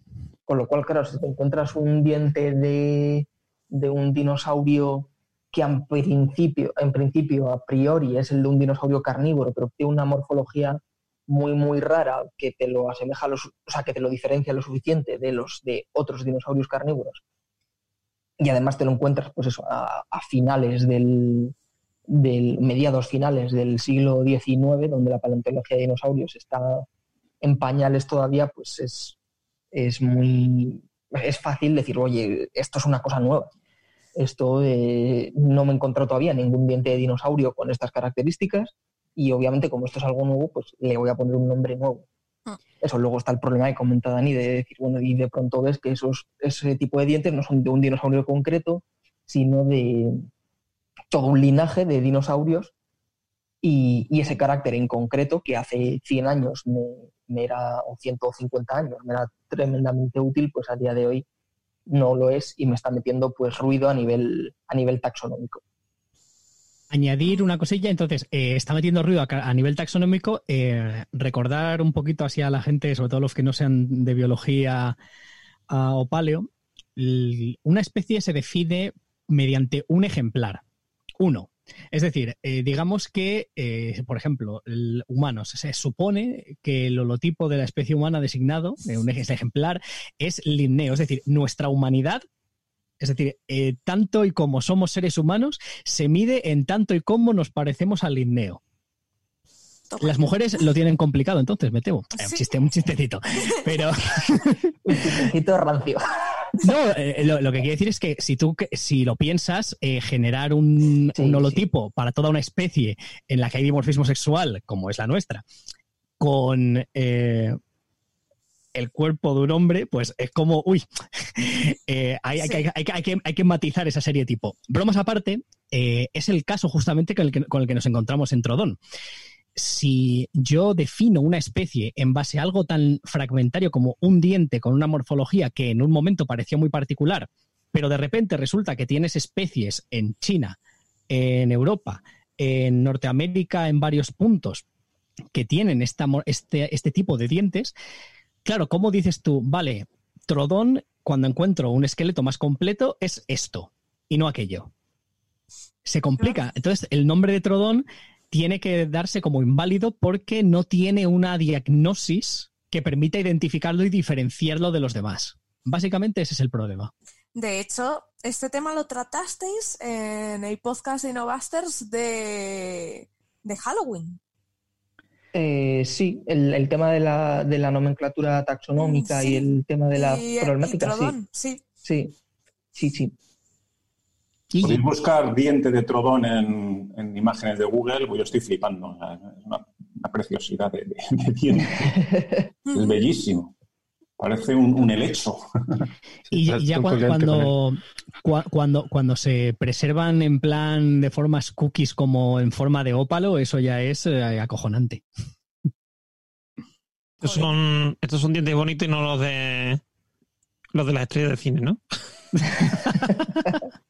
Eso es, yo los prefiero, desde luego. Sí, sí, sí, sí. No, la verdad es que son chulos de verdad, ¿eh? Son curiosos. Sí, son muy particulares. Incluso dentro de, de, los dinosaurios terópodos, incluso dentro de todo el conjunto de los dinosaurios, son de los más de los más fáciles de identificar. Incluso si no eres un experto, es muy fácil. O sea, si ya sabes cómo son, tú ves ese diente y no tienes ninguna duda de lo que es, de a qué grupo pertenece. Hmm. Eh, sobre, volvemos para atrás, unas preguntas y Miguel Casanova nos puede responder sobre el tema de petróleo. Dice, entonces no, no, sabemos si puede haber vida en las bolsas de petróleo. ¿Es posible que hayamos arrasado ecosistemas únicos y muy valiosos? ¿Por qué protegemos tanto la posible vida fuera de la Tierra y tampoco la que hay aquí? Hombre, yo creo que es que quizá no hayamos podido llegar tan abajo para investigar, ¿no, Rubén? A ver, yo digo una cosa, con todo el estudio, con todo el análisis, con todas las cosas que se le hacen al petróleo para saber si dan más cosas, si no han encontrado nada, es, porque seguramente no, lo hay. Mm. Y volvemos antes, hablamos de unas condiciones muy, pero que muy chungas. Para que se forme el petróleo tiene que haber un montón de presión, tiene que haber un montón de calor. Es que es muy difícil, ¿verdad? Pero la, vida se abre camino. ¿eh? O sea, Cuando si, dices que no, te, va a surgir en la cabeza. Ahora, digo yo, necesitas un, necesitas un oxidante, necesitas unas eh, reacciones de oxidación-reacción, aunque no sean con oxígeno. Las fumarolas del Pacífico en otros sitios tienes oxidantes fuertes. Cuidado. Que no veo yo ahí. En los depósitos de combustible de los vehículos se generan bacterias. ¿eh? Hay un tipo de bacteria que vive y se alimenta de diésel y genera unos mocos que te pueden reventar. Bueno, sobre todo en barcos son un problema. tienes, oxígeno, tienes oxígeno. No, pero hay, hay, hay bacterias que, viven en ambientes anóxicos, que usan eh, que usan química del hierro, que usan química del azufre eh, para hacer reacciones redox con las que mantener sus potenciales de membrana y estas cosas. O sea que Eso es perfectamente. Yo creo que en un hidrocarburo um, algún tipo de microorganismo podría encontrar la forma de subsistir. Si no existe, yo no creo que no hubiera razón por la cual no pudiera evolucionar eventualmente, porque tienes materia orgánica que consumir, hmm. tienes rocas que probablemente te den el sustrato mineral necesario para generar tus reacciones químicas de, reducción y oxidación, yo no lo veo descabellado, pero no sé si existen o no. en, Pozos de Pérez se verá que han encontrado mm, algunos bacterias perdidos a 4.000 metros o 5.000 metros de profundidad. Es lo difícil. Pero bueno, el, problema no puede estar, el problema puede estar en que antes no hubiese petróleo, quiero decir. Una cosa es que ahora mismo a lo mejor haya bacterias que se han ido desarrollando. Eh, hola Sergey, por cierto. Eh, saludos a Sergey, que está en pantalla. Eh, eh, que se hayan ido desarrollando bacterias que puedan sobrevivir en el petróleo, que se alimenten de petróleo, etcétera. Pero claro, cuando se generó el petróleo, a lo mejor ya no, no había posibilidad de que hubiese bacterias ahí que, que se pudieran desarrollar. Y, esas, y todavía no había bacterias que se alimentaran del, de petróleo, con lo cual, porque el petróleo no existía, se estaba formando. O sea, quiero decir, mm, con lo cual parece lógico que a lo mejor no hubiese nada ahí, ¿no? No sé. Puede ser factible, ya os digo que quizás no se haya investigado o haya que mirar más o es complicado. De hecho, estaba mirando, eh, porque yo de esto no tengo ni puñetera idea, pero me sonaba la historia de lo de las bacterias que se alimentaban de, petróleo o de plástico. Y, justo a raíz de esto, justo que estabas diciendo, eh, de la bacteria esta Ideonella sacaiensis, que se alimenta de tereftalato de polietileno, que resulta que mm. como este compuesto solo, solo existe desde hace 70 años, efectivamente eso implica, tal y como estabas comentando, que la bacteria tiene que haber evolucionado, al menos en ese aspecto, eh, en muy poquito tiempo. En, ¿eh? en este tiempo. Mm.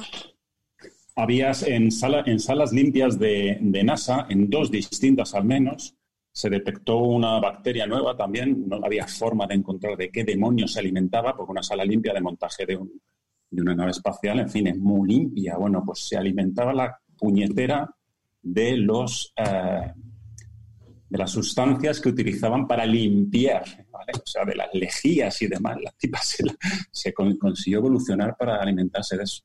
Ahí tienes el ejemplo de, la Radio Duras, que vive en, en zonas radiactivas, ¿no? En reactores nucleares, de hecho. Efectivamente. Más duro que eso no hay, ¿eh? es, por eso que, a mí me, llamó mucho, o sea, de, de, crío a mí me llamaba mucho la atención que se desinfectara todo lo que se manda al espacio.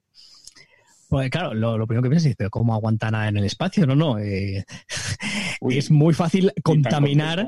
Claro, es tan fácil contaminar eh, una, zona que no tiene vida y sembrarla de bacterias eh, o de cualquier otro microorganismo, un virus o lo que sea, eh, directamente sin querer, que sí, es muy lógico pensar que se, que se haga, evidentemente. De hecho, la desinfección de lo que se manda al espacio es relativamente reciente.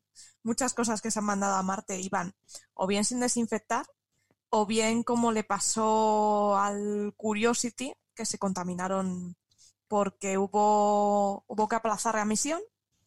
Entonces se almacenó el almacenaje chungo. El almacenaje se le hizo una rajita y se dieron cuenta cuando el bicho ya estaba en Marte porque fueron a tomar muestras de atmósfera de Marte y vieron que aquello era como la atmósfera terrestre y no era lo que había quedado. Creo que se dieron cuenta antes de lanzarlo, pero decidieron que tenían que lanzarlo ya. Claro, desde la, biología, desde la biología es un follón, porque uno, uno lo piensa y dice, jolín, eh, esto de sembrar un mundo que potencial, pues por ejemplo Marte, que es lo bastante similar a la Tierra, como para que algunos de los ambientes extremos de la Tierra que están, que tienen sus bacterias, pudieran proliferar en Marte, puedes armar la de Dios es Cristo en otro mundo. un desastre ecológico brutal. Esa es la razón por la que todas las sondas que se mandan a Marte se mandan a las zonas más aburridas de Marte no se mandan donde hay agua, donde deberías poder, donde debería poder haber vida o haber cosillas, ahí dicen, uy, mejor no porque la vamos a cagar, ¿no? Entonces, es así, se mandan a las zonas más áridas para no liar a parda. Tiene sentido. sí, pero entonces así como pretenden encontrar vida en Marte, bueno, te, la tienen que jugar. sí, supongo que a base de satélites que están orbitando cada vez más precisos, cada vez más precisos, hasta que vete tú a saber. La vida, si no bajas, es lo que se espera hacer. ¿Y con si la, no, a buscar fósiles? Con la sonda Rosalind Franklin, cuando lo consigamos mandar, tienes que bajar y hacer pruebas. Y escarbar. desde, la órbita no venga. Sí, pero eso lo primero que tienen que hacer es mandar un geólogo a Marte. Sí, un geólogo y un paleontólogo. Luego que vayan los demás. Matt Damon no era geólogo. geólogo. ¿Qué? Sí, sí. Hay, hay, que, hay que decir que, que como... O sea, esto ya me pongo yo un poco en plan hollywoodiense, pero a nivel bacteriano, si hay microorganismos autóctonos en Marte que tienen su propio origen y demás, y les metes de repente por accidente bacteria, es como si fuera la invasión de los ladrones de cuerpos, pero versión sí, sí, sí, versión micro, microscopio. O sea, eso no lo eso no lo pensó Hollywood, ¿verdad? No, no. La guerra de los mundos versión nano.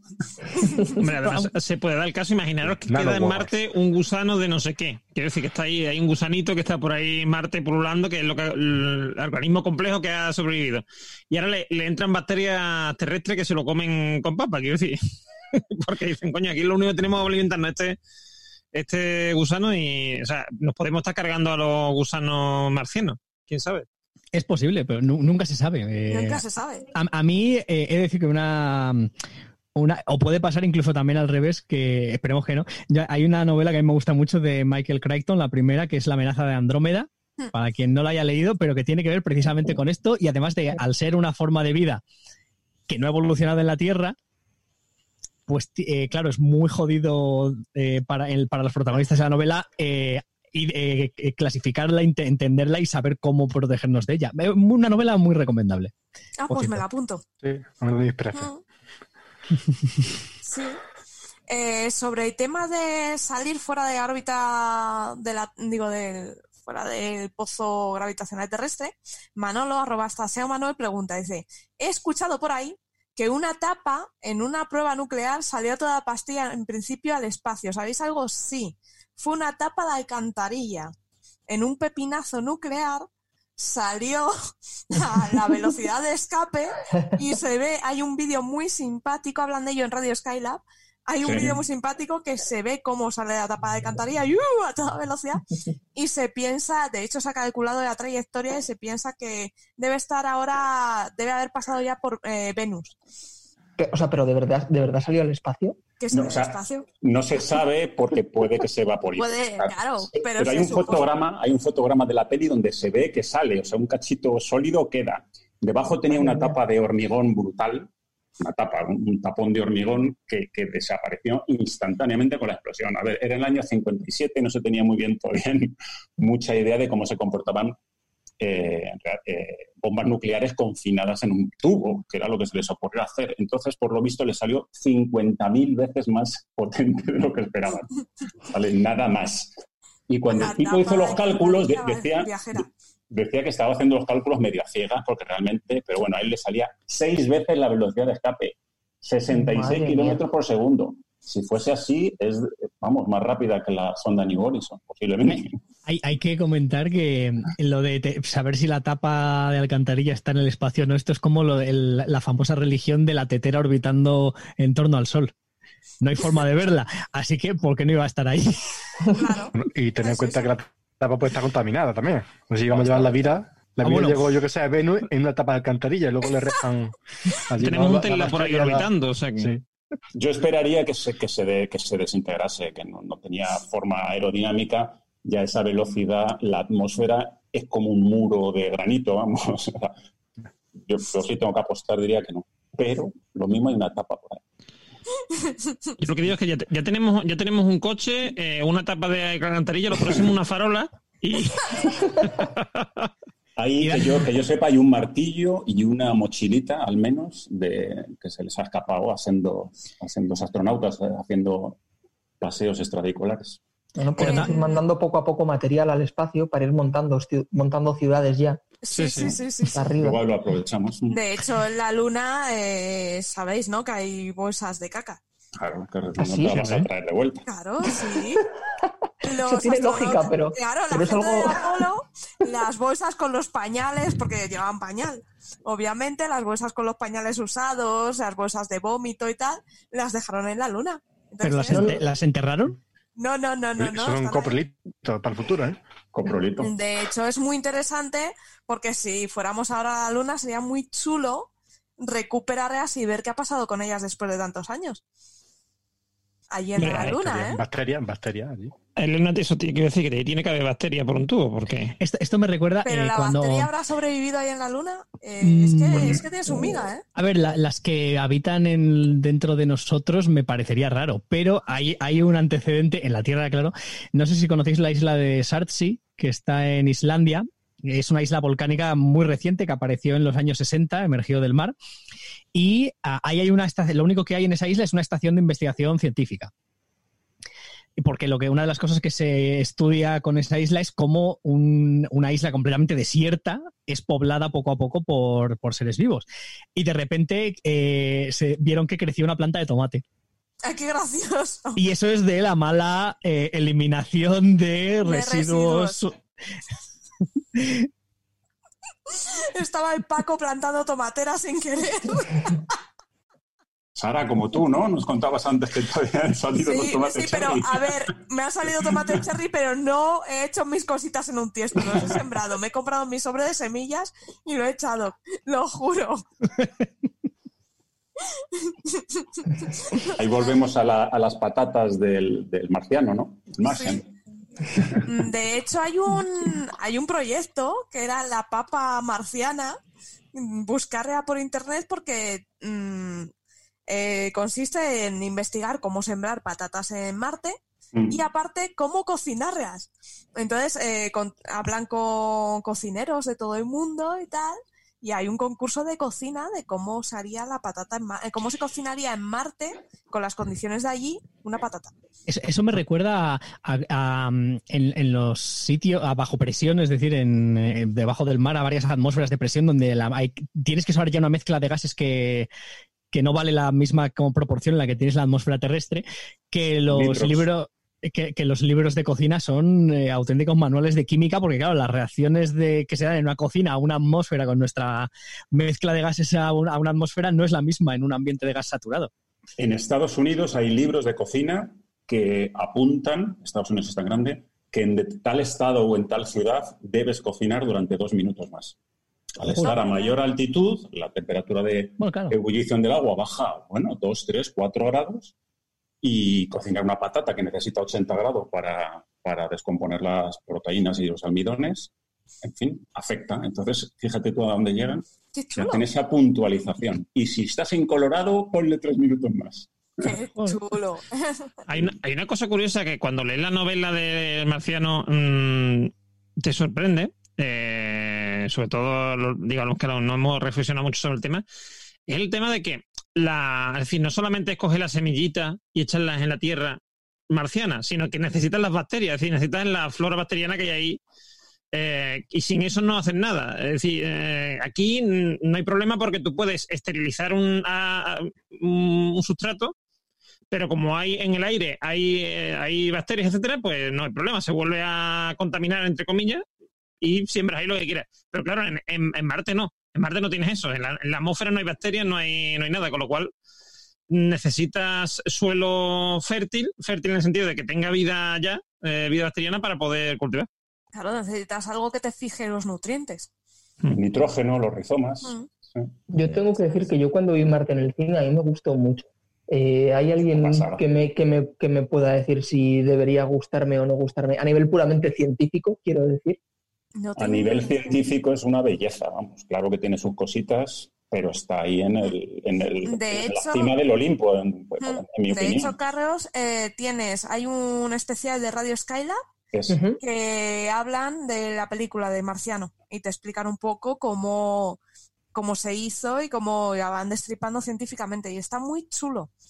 A ver, las tormentas de viento que hay con la atmósfera eh, tan tenue que hay, tiene que pegar muy fuerte. Eso es una exageración, pero en general. O, lo de subir, ¿no? Y, cuando sube al final se daba, cambia de trayectoria con un agujerito en el, en el traje. Bueno, hay algunas cosas que son licencias, pero en general es una pasada. Sí, porque ah, no sé si sabéis que el viento en Marte, cuando hace mucho viento, es como nosotros notaríamos una brisita. O sea, es muy, muy tenue. 60 milibares de presión frente al aquí 1000. O sea, yo, yo tengo que decir que una de las cosas que más me decepcionó de pensar de esas cosas es que lo que ocurre, la descompresión de desafío total en Marte, que no es científicamente correcta, porque molaba a mogollón, pero, pero la diferencia de presión es tan poca que no, no sería tan espectacular. Sí, es una pena. Si eso fuera, o sea, eh, lo, lo, que me parece interesante es que marques eso como lo, lo que está mal eh, en, desafío total, eh, científicamente hablando. Sí, porque ahí está mal todo. El, el resto es mucha fantasía, porque toda la. pero es fantasía, entra dentro de lo fantástico. Pero la descompresión, que es una cosa que a Hollywood le mola mogollón, sobre todo en las pelis del espacio. O sea, por ejemplo, cuando en las de Alien, que a través de un agujero pequeño en la cuarta que, que, que, se expulsa un bicho al espacio, o en todas las de Alien que siempre hay una descompresión brutal, la diferencia de una a cero atmósferas no es tan grande como para causar esas diferencias. Esa es la diferencia de temperatura que tienes a 10 metros bajo el agua. Sí. me, acuerdo en la, en la, guardilla, en la guardilla 2.0, que el famoso primero, primer, digamos, podcast de ciencias y eh, con muchos oyentes de aquí de España, eh, ahí una vez hicieron... Humor. Y mucho humor, y mucho humor, sí, sí. Intentaron hacer, o sea, investigar a ver qué ocurriría si tú te, mm, sales al espacio y se te, por ejemplo, se te rompe el, traje espacial o mm, lo típico esto de las películas, ¿no? Que vemos que abren de pronto las cotillas y sales ahí eh, en medio del espacio, ¿no? Flotando.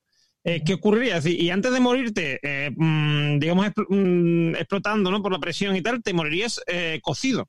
Porque al haber menos presión, el agua hierve más a menos temperatura y ah, con la temperatura del cuerpo. A ese cocido. Ese, a ese cocido. El agua sublima, claro. claro, y efectivamente, entonces la temperatura que ya tiene el cuerpo de por sí mm, haría que, que hirviera, es como un, como un caldo, vamos. Dentro del traje, ¿no? sí, sí, dentro del traje, o, si no llevas traje directamente ahí en medio del espacio. el problema, el problema de lo de.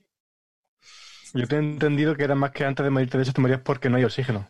No, no, no, no, no da tiempo, no da tiempo que te mueras porque no hay oxígeno. Te hierves antes. no, no, lo tengo tan claro porque la, no, justamente no, porque tú eh, la transmisión de calor eh, cuando no es por convección, es decir, no hay un gas, eh, no es tan rápida, es lentísima la, transmisión de, de, radiación, entonces no. Ahora, si te está pegando el sol de pleno, entonces sí te quemas.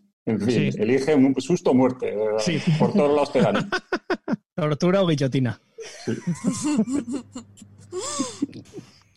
Aprovechando que tengo a Juan por aquí, eh, hay una pregunta de Mauro, eh, arroba Harisney, eh, que dice, ¿qué características de agua de lluvia la hacen bebible o no? Hmm. Se me ha pillado aquí a traición, ¿eh? Yes, te he visto pasar y he dicho, quietecito. me has pillado a traición. Pues, a ver, el problema es que el agua de lluvia es agua prácticamente destilada, salvo lo que haya arrastrado. Entonces, las características que la hacen bebible o no es que tenga una concentración de sales que no te deshidrate, o sea, que no te pegue una diarrea, que, no sea agua destilada. Entonces, mm, no sé, que lleve sin llover tres meses y estemos en una zona con relativamente bastante polvo en la atmósfera, pues a lo mejor eso ya es suficiente para hacerla bebible. Digo de polvo porque en Madrid en menos tiempo, no ahora, pero en condiciones normales, también la llenaría de partículas, pero a lo mejor la llenaría de partículas de lluvia ácida, de contaminación, que igual no es lo más óptimo para beberte. Pero yo qué sé, a lo mejor en Almería, después de cuatro meses sin llover, eh, igual está hasta demasiado concentrado el barro y las sales que lleva ahí disueltas. No sé, o sea, es, es que es, imposible, vamos, yo no, yo no lo sabría, pero yo a priori no bebería agua y casi sé que pasarse, casi me prefiero pasarme por exceso que por defecto. Y agua de nieve, si no llevas algo para salinizarla un poco, no bebas. No. El agua no se puede beber si está muy limpia o si, está, muy sucia. Si está muy, muy limpia, completamente destilada o desmineralizada, que es lo que se utiliza en los laboratorios, eso te pega un chute al riñón que le dé, vamos, Al riñón, al estómago y a todo. Porque y, una, pregunta, ¿y si solamente le echas sal? Por ejemplo, tú tienes, encuentras por ahí mm, eh, agua destilada, porque, o sea, agua de lluvia, bueno, recoges agua de lluvia, tal y cual. Y le echas sal, eh, ¿se producirá también el mismo efecto o no? ¿O ya con echarle sal ya lo arreglas? cada metal, cada ion va a tener su, su gradiente osmótico. Depende de la Ahora, efectivamente, al echar sal has compensado el sodio y el potasio, que es lo, la, sal de mesa tiene un poquito de potasio también, pues a lo mejor aguanta, o sea, corrige gran parte del problema. Si te, está, si te estás deshidratando y tienes sal a mano y nieve, pues mezcla un poquito y bebe hasta el punto en el que no... Claro. Pero, vamos. pero siempre, siempre recordando esa gran canción de Frank Zappa. Cuidado con la nieve amarilla. Hostia. Pero hay, eh, hay que decir que, eh, por ejemplo, en el desierto, eh, para justamente lo de echarle comidas saladas, echarle tabletas de, Potabilizadoras. Sí, no, no solo potabilizadoras, que también, esa es otra, esa es otra vaina, pero al agua normal le, echarle tabletas de iones porque si no, de lo que sudas, puedes beber todo el agua que quieras que, no se va a quedar nada en ti por el equilibrio osmótico. O sea, vas a, vas a según entra, vas a mirarlo todo y no te vas a hidratar. Claro, esa es otra. Es que no es lo mismo si estás haciendo un deporte, un ejercicio o estás en un sitio que estás expulsando sales ah, por el sudor que si, que si estás en tu casa tranquilo, pero vamos. Hmm. Creo que eso, eso, hay que tener mucho cuidado. No es tan fácil como decir, uy, aquí tengo agua de manantial purísima o agua de nieve, bebo de esto. Hombre, el agua de manantial no suele ser pura porque atraviesa roca. No, no, digo, digo el agua purísima de en plan de manantial, pero de nieve, en plan de que se está ah. deshaciendo el nevero y bebo de ahí. Es que hay bacterias ahí a cascoporro. Ahí, mm. Al menos tienes que cocer. Eso es otro asunto. Eso es, más, es, otro punto, pero como estábamos hablando de agua de lluvia. Que habrá muerto un poco más arriba. Como estábamos hablando de agua de lluvia, en principio el agua de lluvia no se puede beber. No. Eh, y esto es una cosa que siempre se lleva en los, en los botiquines de, lo, de cuando vas a la montaña, además de las pastillas potabilizadoras que habéis dicho, es un truco muy recurrente llevar un sobre de Gatorade o, de este tipo de bebidas que se disuelven en el agua.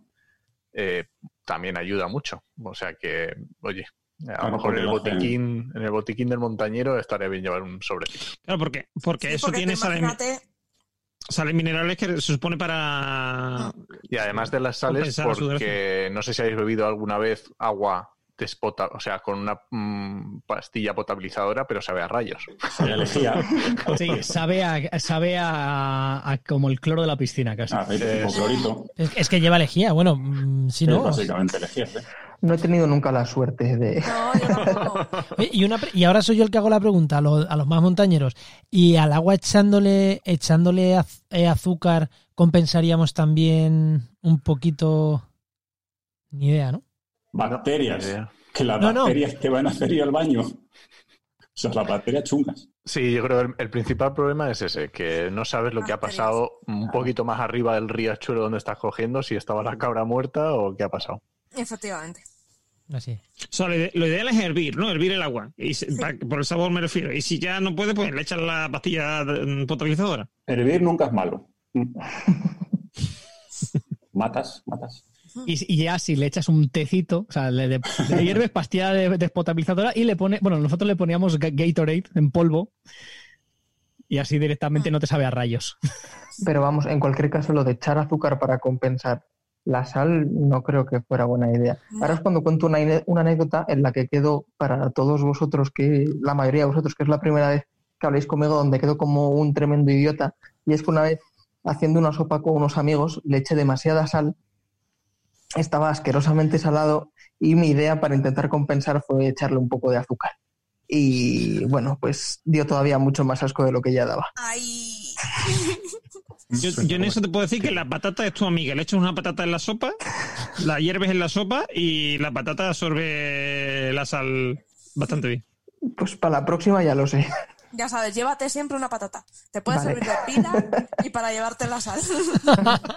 La patata multiuso. Hoy estamos con la patata. Con la, patata, suiza. La patata, suiza. Sí, sí, sí, Ostras, ya tengo una idea de negocio. Ya estoy viendo los anuncios en Amazon de la patata suiza perfecta. Esas patatas que te salen de la huerta llenas de agujeros ahí feas, esa, la patata suiza. Llévatela al campo. Pues yo pensaba que... Eh, y, otro detalle, si la patata la metes primero en una lumbre que se caliente bien, aguanta bastante el calorcito para calentarte las manos. También, si es que la patata vale para todo. Yo pensaba que lo de Gatorade en el agua tratada era eso, por si te, en mitad de la montaña te venía un problema intestinal, pues para ayudar a no no, no, es, para no matarte. O bueno, para por lo menos no hacerte pasar un rato muy jodido. Sí, sí, sí. Pues vamos a ver qué más preguntas tenemos por aquí. Hay una de Pablo Gómez, arroba Pinaguas, que dice, la luna estaba bastante más cerca de la Tierra cuando empezó a surgir la vida. ¿Pudo influir este progresivo alejamiento eh, de la luna en la evolución de la vida? Por ejemplo, en mareas más suaves. Mm. Es que a mí todas esas cosas, como son tantos factores los que haya, Yo creo decir que, una sola parte, sí verá que se influye una cosa. Tener en cuenta que la Luna, eh, la Tierra está con un giroscopio, la, Luna lo que hace es estabilizarla. Y que la Tierra esté más estable también ayuda a que el clima sea más estable y eso siempre viene bien para la vida. Hmm. Pero de ahí a que sea un elemento determinante de que si no hubiéramos tenido luna no hubiera habido, pues no sabía decir. Yo, creo que... Un detalle, lo de que algo sea más estable viene bien para la vida, entre comillas. Me refiero, bueno, estable, me refiero de clima. Si no está, tiene ese pandeo de la Tierra todo dando vueltas, tienes que el clima quizás dura un poquito más. Por lo cual te da tiempo que, pienso yo, que se desarrolle un organismo, luego viene otro cambio, surge otro organismo y así, pero digo yo. No sé yo. No sé yo tampoco.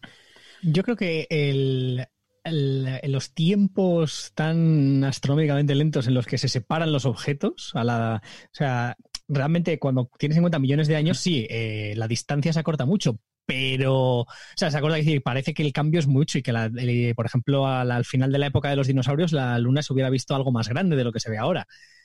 Pero en el al ritmo al que va, yo creo que es un ritmo muy distinto al que lleva la vida y la evolución como para que fuera lo bastante significativo. Ahora, dependiendo del origen de la Luna, que eso ya es otro tema aparte, pero si la Luna eh, tiene su origen en un objeto extraterrestre que colisionó con la Tierra y que en las primeras etapas de su formación, expulsando parte de su materia al espacio, que es una de las hipótesis de formación de la Luna, pues ahí a lo mejor el impacto con ese objeto extraterrestre, a lo mejor ese sí que, sí que fue determinante, trajo alguna molécula o trajo o en el choque produjo algún tipo de reacción química que hizo que se formaran ciertas moléculas. No lo sé. Ten en cuenta que ese impacto fue unos 4.500 millones de años. La Tierra ya estaba fundida, por lo cual, de por sí, antes de que llegara Este sí, pero si, los elementos, si los elementos químicos necesarios no. estaban presentes en su momento, a lo mejor vinieron. A lo mejor contribuyó. No, no, no, lo tengo claro. Es verdad que tienes razones en una época en la que no había ni siquiera tectónica, probablemente. Sí, no, no. Es que entonces no. Es como cuando tiene el, el, pastel todavía recién hecho, que está caliente no está ahí nada, por ejemplo. Hmm. Y no tiene la capa de fuera un poco sin más No era crujentita. No, era crujentita. Era crujentita, sí. Era un pastel todavía, ¿no? estaba, dorándose. Que trajera sí, es, otro sitio. Es que no lo sé, porque Dios, uno, porque tienes que al fin y al cabo de que tiene esa diferenciación que se, que se, que se da en la galaxia, tiene un cierto elemento que se, se aglomeran más cerca del Sol, que te hace pensar, uno, o que no hace pensar que esos elementos no estén ya, porque están toda la zona de la habitabilidad, por así decirlo, todos los planetas rocosos más o menos están construidos de la misma forma. Ah. Y ese CEA, que creo, creo, que la llaman, también ya estaría formado más o menos de los mismos elementos. Quizá es como si tiene un pegote y lo juntan, en plan, un pegote más grande, pero los componentes siguen siendo los mismos. Pero dependiendo de lo que sea el pegote, o sea, es como... Aquí es, podemos especular lo que queramos, pero... Claro, tienes una, una, una, una, masa de pan y le, le, cae un polo de tomate y ya tienes una cosa para hacer una pizza, no sé. Eso sí, pero si tiene un pegote de pan, otro pegote de palo, que tiene un pegote de pan más grande todavía. evidentemente, depende de qué fuera lo que chocó, claro. Exactamente. Ahora, aparte, aparte, ya que estamos con el, el tema del pan, lo que estoy hablando de tectónica de placas, no había tectónica de placas porque digamos, no había corteza como si fuera un pan. Es decir, el pan, lo que pasa es que es al revés, es decir, el pan eh, se forma la corteza por el por eh, perder eh, agua, se deshidrata y por temperatura, y en el caso de la corteza, al revés, por enfriamiento, por lo que se forma, se empieza a formar la corteza. Sí, y tenemos que tener en cuenta una cosa también, y es que, que por ejemplo, eh, ¿por qué tectónica de placa en otros planetas, como Venus, como Mercurio? La intentó, pero cuando tú tienes también una corteza que es muy, pero que es muy gruesa, es que no puedes romperla. Pero en Venus hay tectónica, ¿no? Hay tectónica, pero ahí se ve que hay algunos algunos volcanes y tal, pero no se mueven las placas tectónicas como aquí, ah. porque hablamos porque tienen de un grosor bastante cientos de kilómetros. Y no lo mismo que aquí, que tenemos lo más grande, hablamos 50, 60 kilómetros que están en el Himalaya. Lo más normal sea unos 30. Cuando tienes tanto material muy rígido, es que no puedes partirlo tampoco. ¿Y el, grosor tiene que ver porque la cantidad de calor que produce en las reacciones del núcleo son menores o en qué, en, a qué, en función de que se tiene una corteza más o menos gruesa?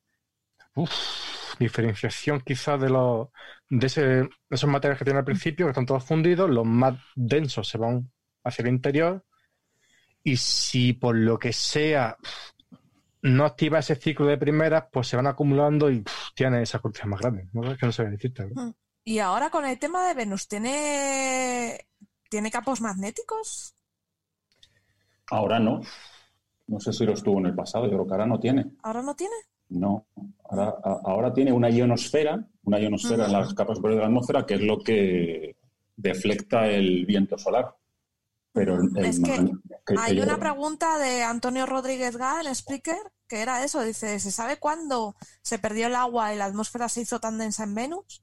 Y si carece de campo magnético por su baja velocidad de rotación, a pesar de tener un núcleo caliente, tiene volcanes funcionando, hemos dicho que sí.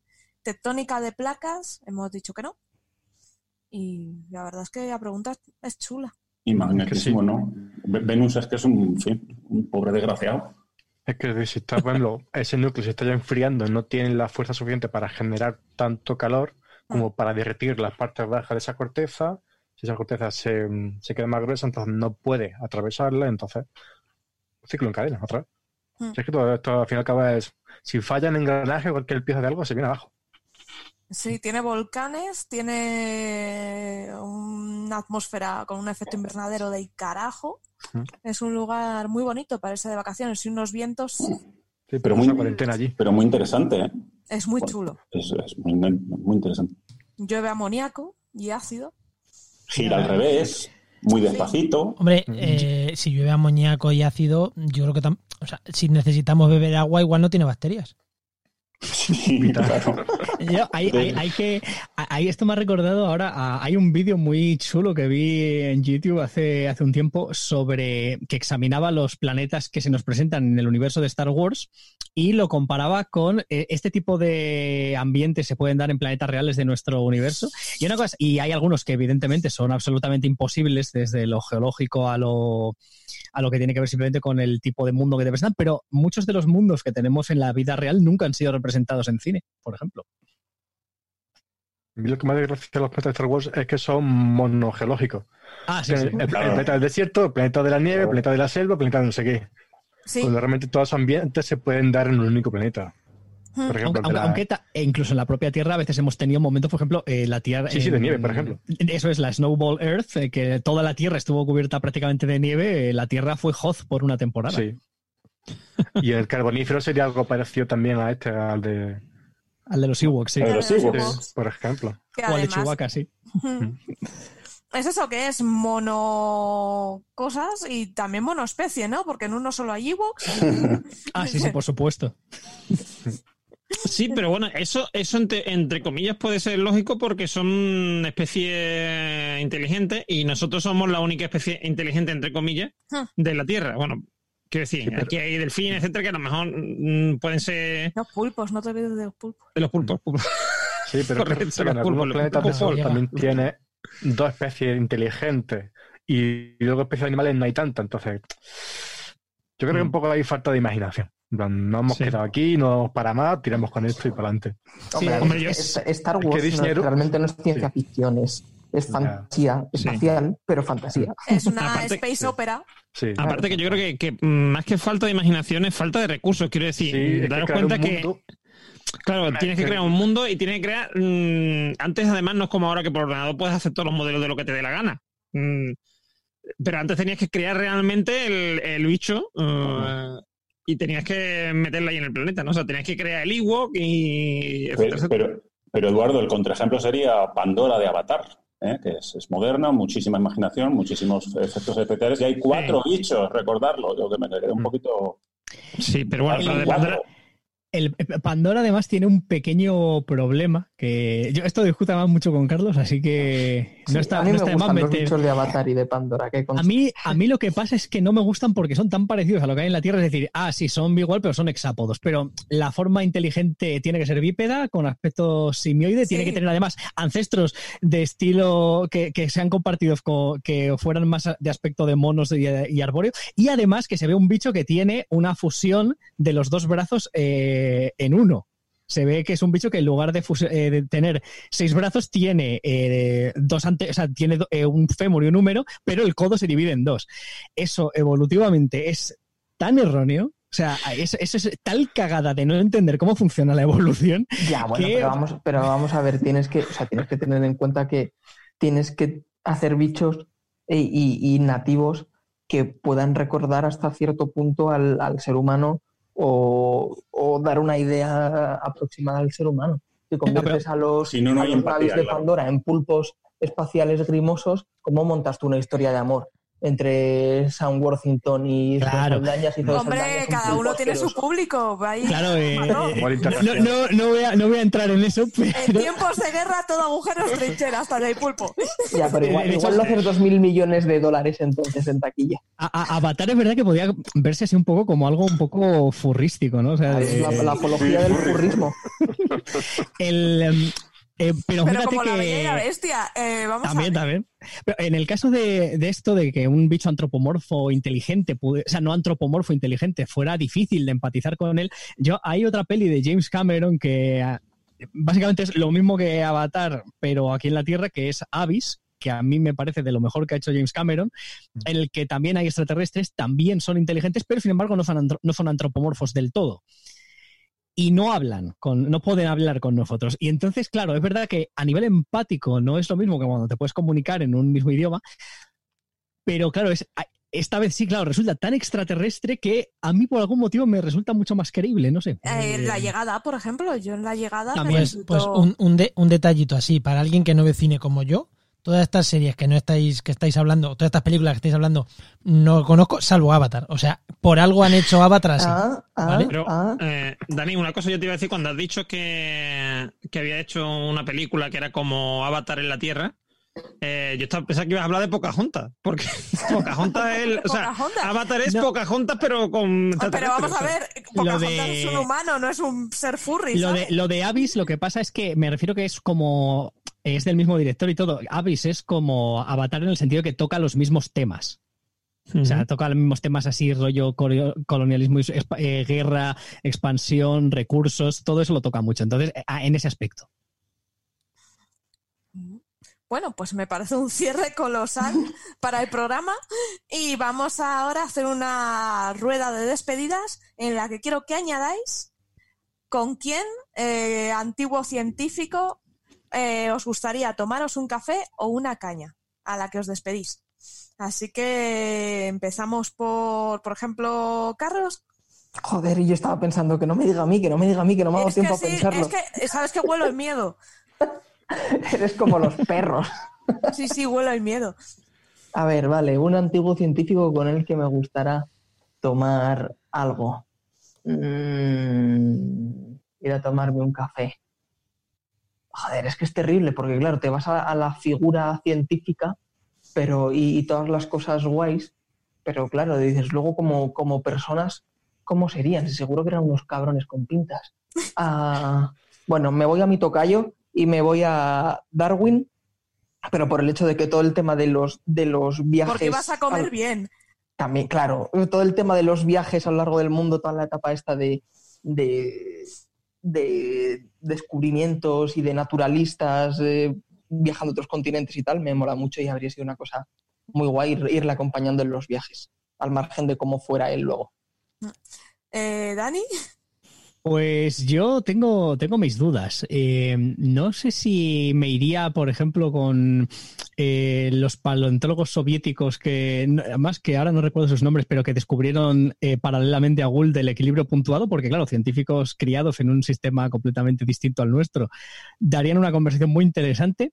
O si me iría con uno de mi campo también, con, con Edward Drinker Cope, pues porque me iría a tomar un café con él y para poder parir a a, su rival acérrimo Mars. Mars, hijo puta. Ya está.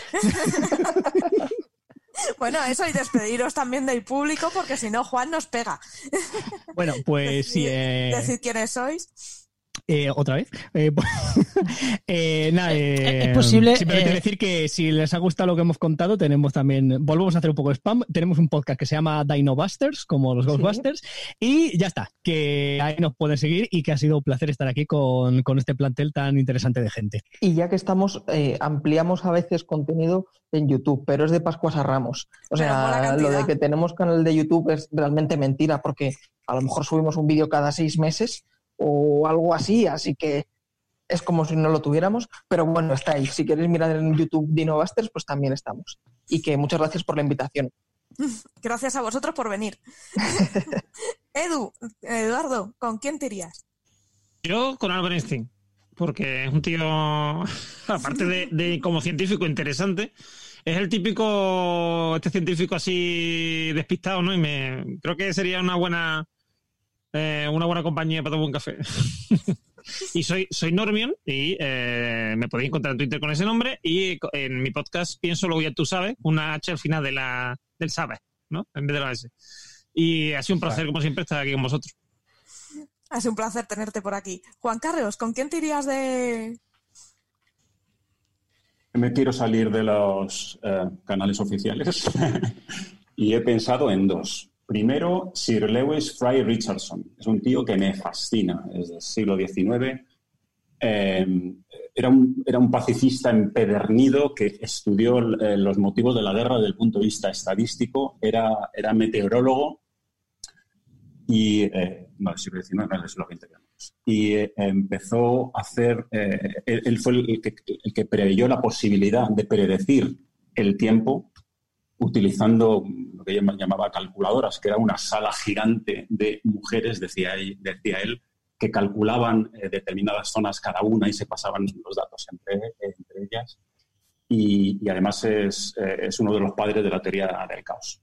Y una mujer, me fascina la figura de María la Judía, en el siglo, siglo I, imaginaos, siglo I de nuestra era. O sea, pues era una química que se cree que fue capaz de aislar el ácido clorhídrico, inventó algo que a todos nos suena y que nadie sabe que fue ella, el baño María o el double boiler, un mecanismo extraordinariamente sencillo para difundir calor de forma homogénea a, algo que quieres calentar.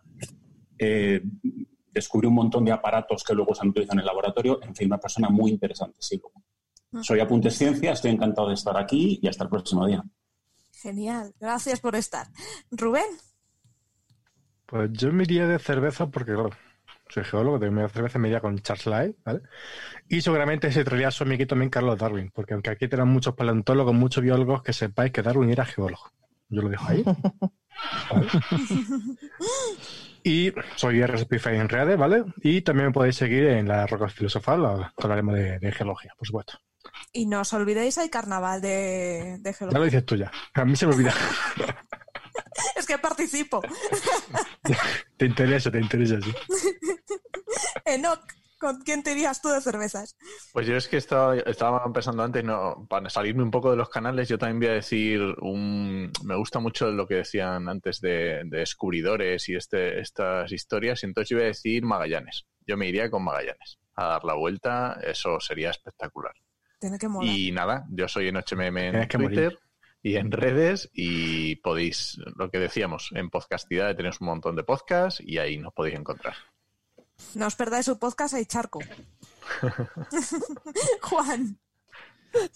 Pues yo eh, me voy a ir con uno muy, muy, muy, muy, muy, muy, muy, muy moderno, que no lo posiblemente no lo conozcáis, pero fue mi director de tesis, eh, falleció a mitad de mi tesis, Luis Balaguer, y me iría con él para que seis, siete años después, eh, seguir escuchándolo y, aprendiendo de él me parecería espectacular.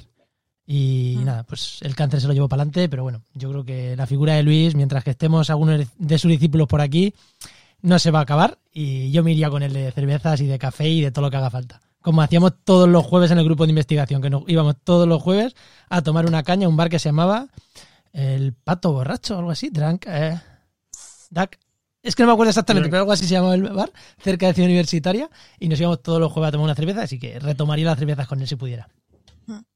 Pues yo me iría de excursión con Nopsa. Porque era un tío muy cachondo, muy divertido y estoy segura de que nos lo pasaríamos muy bien. Era un paleontólogo muy divertido. Como una cabra, pero divertido. un cencerro se disfrazó de de ucraniano no, ¿de qué se disfrazó? Se disfrazó de, eh, albano. de albano. Y se fue a recorrer Albania disfrazado de albano. Sí. ¿Y qué fue con Romina o...? y se acabó y se acabó suicidando después de, después de matar a su amante. Eso es. Sí, sí, sí. Eh, era, estaba como un cencerro, era muy divertido. Además de todo un referente para el colectivo LGTB. LGTB. Así que un grande.